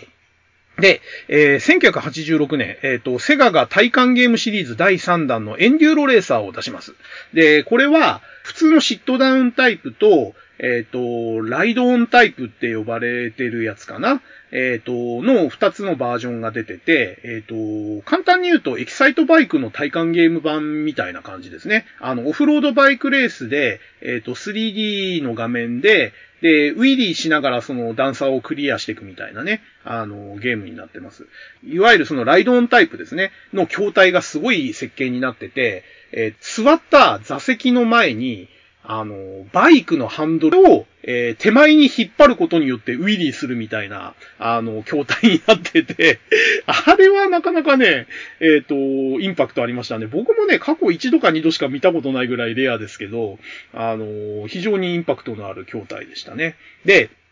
えー、このエンデューロレーサーに関して言うと、えっ、ー、と、やはりここも FM 音源の過渡期ということで、えー、ちょうどですね、スペースハリアーとアウトラン、あの、この後すぐアウトラン、あの、体感ゲームシリーズ第4弾の話で取り上げますけれども、えちょうどね、スペースハリアーとアウトランの中間に発売されたんですよね。で、ここでですね、同じ FM 音源でも、FM 音源のチップが変わるんですね。スペースハリアーに採用された FM 音源チップと、アウトランに採用されている FM 音源チップってチップが違うんですよ。で、あの、同時の発音数だとかが違うんで、えー、ここでバージョン違いが、あの、エンデューロレーサーは出るんですね。えっ、ー、と、スペースハリアーと同じ音源チップを使ってるバージョンと、えー、アウトランのに採用された音源チップを使ってるバージョンと、同じ FM 音源の曲でありながら、えー、同時発音数が違う FM 音源チップを、えー、別々のバージョン、2バージョン、あの、ある基盤が、えー、出ちゃったんですね、エンデューロレーサーは。なので、えー、同じゲームで同じ FM 音源でありながら、メロディーラインとか和音数が違う、えー、音楽が出るという、えー、稀有なゲームになってまして、あのそういう意味でもね、エンデューロレーサーも、その FM 音源チップがまさに一気に普及して、かつ、えー、そのチップのバージョンというかね、タイプが短期間のうちに入れ替わっていったことを、えー、指し示す、あの作品の一つなのかなと。えー、同じ作品にもかかわらず、えー、FM 音源にバージョン違いがあると、えいうことで非常に、あの、面白いゲームだと思いますね。えー、僕自身はね、エンデューロレーサーのその、えー、バージョン違いの FM 音源の BGM って聞き比べしたことないんで、どういう風に違うのかっていうのはちょっとね、多分 YouTube とかで探せばあると思うんですよね。あのマニアの人がだいたい比較動画とか作ってるんで、えー、どっかのタイミングでね、あの比較できればちょっとそれも聞いてみたいななんて思いますね。はい。で、えっ、ー、と、せっかくその体感ゲームの話が出たんで、えー、ここでやっぱり、あのー、絶対に外せないゲームの一つとして、えセガのアウトランですね。いやー、これもね、えー、もうセガの大躍進の立役者の一つですね。えー、スペースハリアーと、えー、このアウトランに挟まれたエンデューロレーサーっていうのは本当に影が薄いというか、そんなゲームあったのっていうレベルなんですけれども、えー、アウトランはね、本当にもうセガを代表するゲームというか、えー、むしろセガの体感ゲームといえばこのゲームっていう風に思う人も多いんじゃないですかね。大体体感ゲームのイメージっていうと、まあ、初代のハングオンは当然として、スペースハリアーかアウトランかアフターバーナーかっていう、えー、イメージの方が多くて、で、万人受けするという意味では、やっぱりアウトランですかね、一番は。あのー、車のね、ドライブゲームなんで、えー、一般受けはやっぱりね、アウトランが一番良かったと思いますね。あのー、そのメジャーどころの中では。で、えー、まあ、このアウトランっていうのもスペースハリアと並んで非常にあの、画期的なシステムが多くて、えー、当時のゲームの中でもかなり飛び抜けた存在なんですけれども、えー、特徴的なとこだけ、えっ、と、いくつかピックアップすると、まず、えレースゲームが大半だったところに、ドライブゲームっていう要素を取り入れたってことですね。え一応、えー、大陸横断レースみたいなテーマにはなってるらしいんですけども、あんまりレースをしてるっていう感じはしないんですよね。えー、普通に、えー、長い道を、えー、長距離ドライブをしてるようなイメージで作られてて、今自分の順位が何位だとか、えー、そういった感覚とか表示っていうのはまるっきりないんで、え普通に彼女を隣に、え乗っけて、オープンスポーツカーで、えのんびりドライブしてるみたいな雰囲気の、えイメージになってるっていうのが大きな特徴になりますね。で、えー、BGM がね、えー、固定ではなくて、えー、最初に3曲ある、あのー、BGM の中から自分で好きな曲を選べると。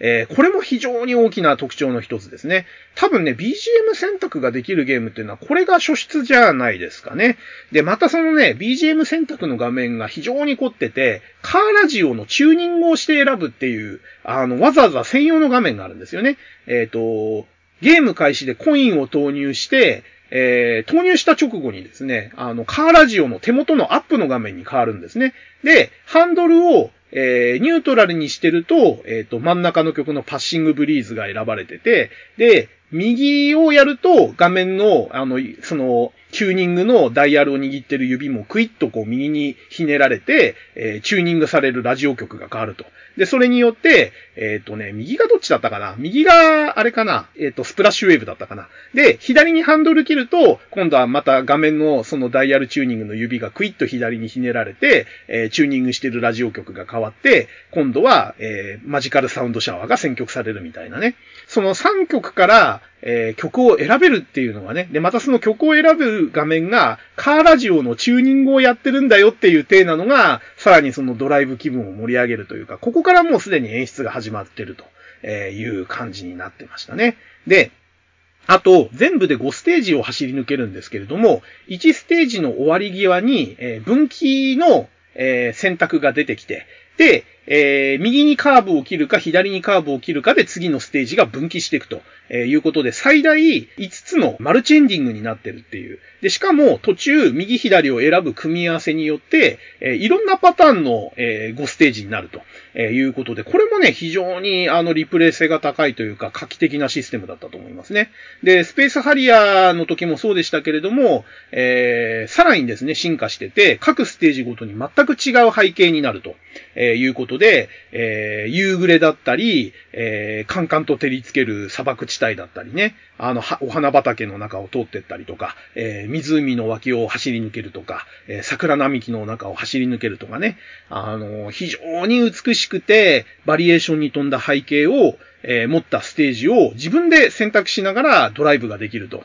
えー、いうことで非常によくできた、あの、ゲームだったと思いますね。はい。で、これも、やっぱりあの、シットダウンタイプと、えー、稼働型の筐体があって、稼働型の筐体で遊ぶと、さらに迫力が増して楽しいよ、と、えー、いうことでですね。まあ、体感ゲームの、えー、名作と言っていいんじゃないでしょうかね、アウトランは。で、ね、この当時のセガのイメージをやっぱりね、決定づけたゲームの一つだと思いますね。えー、青い空、白い雲。えー、そこにね、真っ赤なスポーツカーが走っていくっていう、その、アメリカンで爽やかなイメージ。これね、あの、セガのイメージが、あの、なんとなくね、アメリカっぽい、なんか陽気で明るいイメージっていう風になったのは、このアウトランのイメージがすごい大きいかなと。えー、思いますね。そういう意味では、あの、それまでなんかどうもパッとしなかったセガが、えー、ゲームセンターでね、人気を博した大きな理由の一つが、このアウトランの大ヒットが、えー、あるんじゃないかなと、え思います。はい。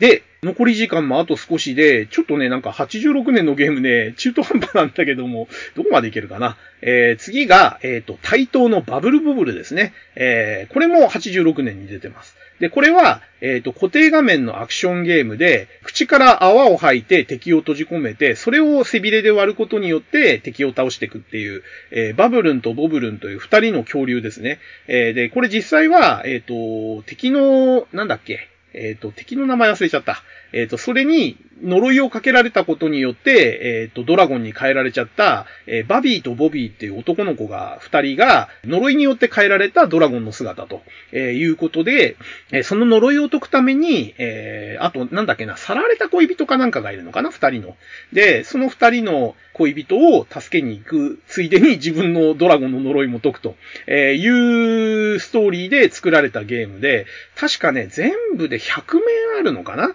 で、しかも、えー、クリアすると今度裏100面みたいなとこに行って全200面クリアしないとみたいな、それ家庭用ゲーム機だけだったかな？アーケードゲームだったかな？まあどっちにしてもね、100面クリアなんてやったことないし、やるつもりもないんで、バブルボブルは本当にね、最初の20面くらいぐらいが限界でしたね。はい。まあ、そんな感じでしたけども、当時ね、結構これバブルボブルは大ヒットしましたね。えー、音楽がね、軽快で、チャンチャンチャン、チャラッチャッチャッチャッチャッチャッチャラッチャーンっていうね、あの、軽快な BGM で、で、キャラクターもね、ファンシーですごく、あの、二頭身の可愛いキャラで、コミカルな感じだったんで、音楽もグラフィックも。あの、非常にあの、女性受けもいい感じで、あの、よく女性がプレイしてるのを見た記憶がありますね。はい。ただ、これゲーム内容自体は非常にえげつないというか、あの、いやらしいというか、マニア向けな要素がすごく大きく、多くて、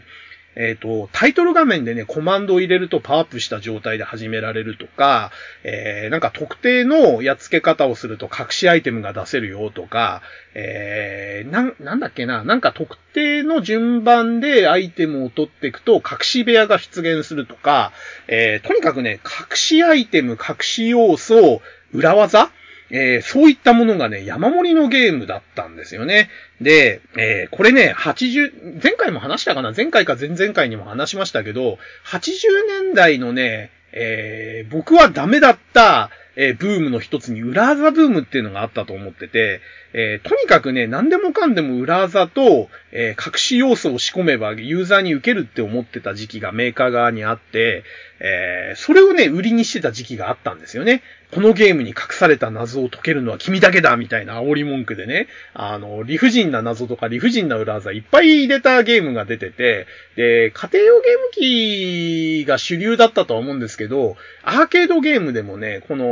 特にこのバブルボブルのシリーズ、あの、三辻さんっていうのかな？開発デザイナーが。MTJ さんっていう多分あの、アルファベットでえっ、ー、と、ペンネームになってたと思いますけども、その方とか、あと、あれですよ、ドルアガノ島とか、石田の復活で悪名高いですね、遠藤正信さんとかですね、このあたりの方がね、隠し要素をね、仕込むのが大好きというか、まあ、会社の命令でやらさ、やらされてたのか、本人の好みなのかわかんないですけども、やたらね、理不尽な隠し要素を入れるんですよね。で、このコマンド知ってりゃ楽になるけど、知らなかったらめちゃくちゃ大変とか、えー、その隠し要素を解かない限り次の面に進めないとか、えー、真のエンディングを迎えるためには、その隠し要素を全部出さないといけないとか、そういうのがね、ちょっと盛り込まれたゲームが、この辺は結構多くて、まあ、それの代表的なものの一つが、イシターの復活だとか、このバブルボブルだとか、えー、こういったゲームなのかなっていう印象を持ってて、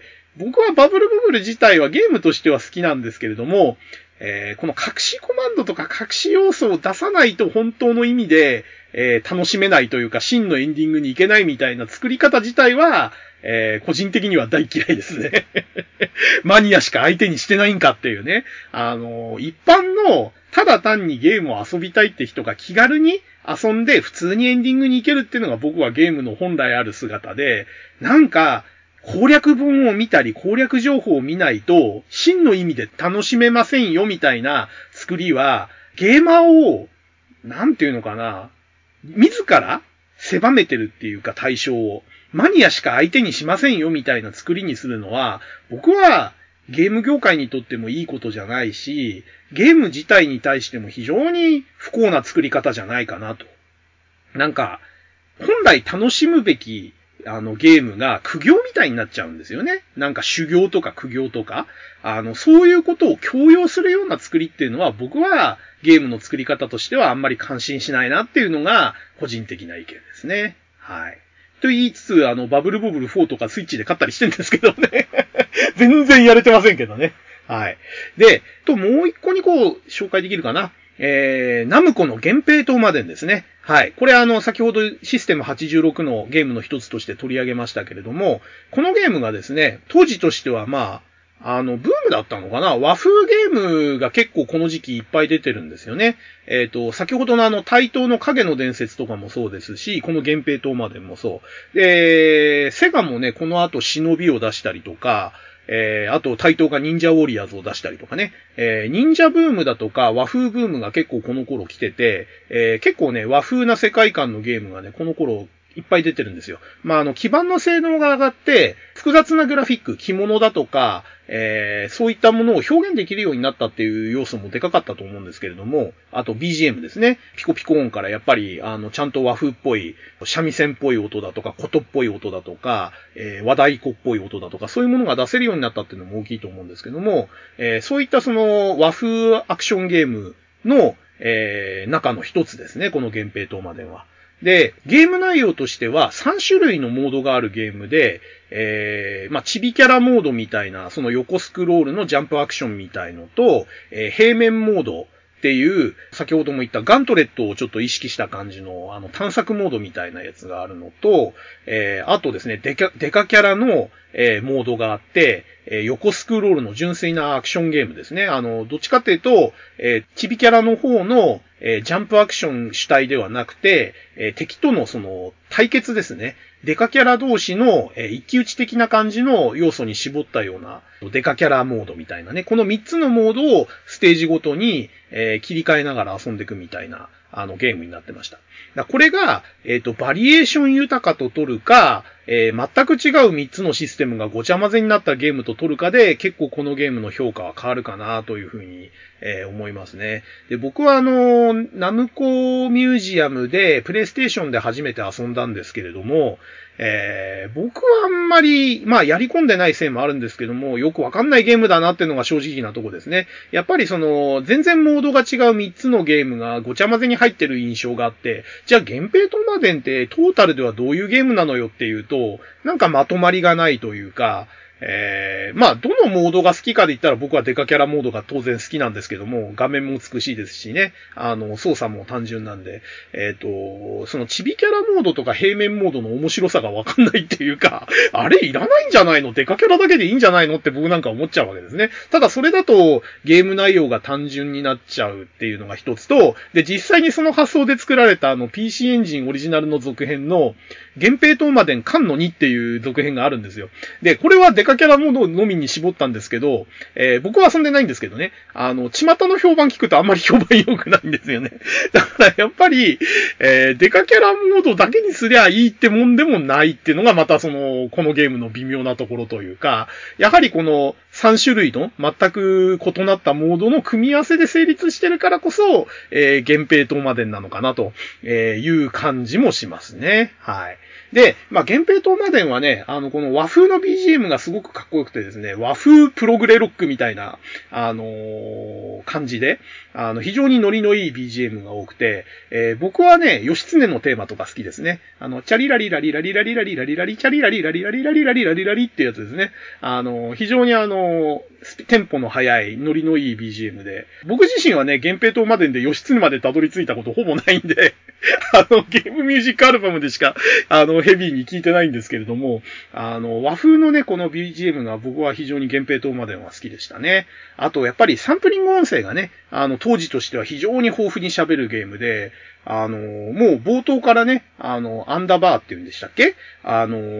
おばあちゃんが出てきて、えー、ヒャッヒャッヒャッヒャッとかって笑いながら出てきてですね。で、ところどころでなんかコメントを入れてくるんですよね、なんか。あの、で、えっ、と、主人公の過激用自体もいろいろ喋ったりとか、敵キャラもね、喋ってきたりとか、結構ね、セリフが豊富に入ってるゲームで、まあ、86年当時としてはね、かなり豪華なゲームだったと思いますね。で、デカキャラモードも、えー、おそらく当時のゲームでは、あの、テーブルゲーム機の中では一番でかいキャラ表示してたんじゃないですかね。えー、まあちょっとね、シューティングゲームのボスキャラとかを除けばですけども、自キャラであんだけでかいキャラを動かしてたっていうのは、おそらく源平東馬伝が最初というか、当時は一番でかいキャラを動かしてたっていう印象がありますね。しかもあのー、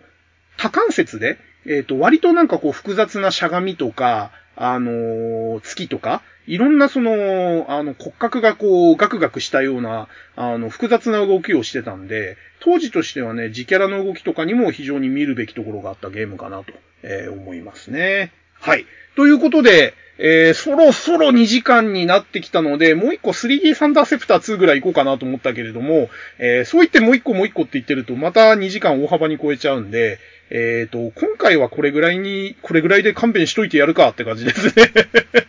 まだね、86年あとね、いくつかありますね。えっ、と、タイトルだけ今ちょっと最後上げとくと、えっ、と、取り上げようと思ってたのが、え、3D サンダーセプター2、えー、それからローリングサンダー、あとトイポップ、えー、この辺全部ナムコですね。で、あと、えっ、ー、と、単体では取り上げないけど、タイトルだけ上げとこうかなと思ったのが、えっ、ー、と、ソロモンの鍵、ダーウィン4078、土豪総研、ハレーズコメット、ホッピングマッピー、えー、黄金の城、スラップファイト、戦いのバンカー、えー、特殊部隊ジャッカル。まあ、このあたりですね。まあ、このあたりはね、僕自身あんまり遊んでないしね、ゲーム的にも、あんまり知名度ないんで、まあ、タイトルだけ上げておしまいにしようかなと。はい。っていう感じで考えてました。で、次回はですんで、えっ、ー、と、多分ナムコ中心になりますね。今言ったあの、ナムコの3作品ですね。と、えー、当時出た、あのー、作品の名前を列挙して、で、あとやっぱり86年の総括みたいなことですね。86年にあったトピックを、えー、上げてから87年のゲームを、えー、語っていきたいかなと思います。で、もう最初から諦めてますけれども、87年もめちゃくちゃゲーム多い上に、えー、名作が多くて、えー、僕の思い入れも多いゲームが多いということで、えー、次回も87年の途中で終わります。確実に終わります。えー、なので、えー、ね、なんか綺麗にね、年で切れないっていうのがちょっと気持ち悪いんですけれども、えー、次回は、えー、86年の、えー、残りのゲームと86年のトピックを、えー、取り上げた後に87年のゲームを、えー、時間の許す限り取り上げて、えー、進めたいなと思います。はい。ということで、えー、ここまで喋っていたのはハンドルネーム DSK こと大輔でした。えー、それでは次回ですね、えー、ブラジルの人が聞いている穴の向こうで一緒に聞いてくれる方は、おっさんの独り言をまた聞いていただければ嬉しく思います。えー、それではですね、今日はこの辺で失礼いたします。ごきげんよう。さようなら。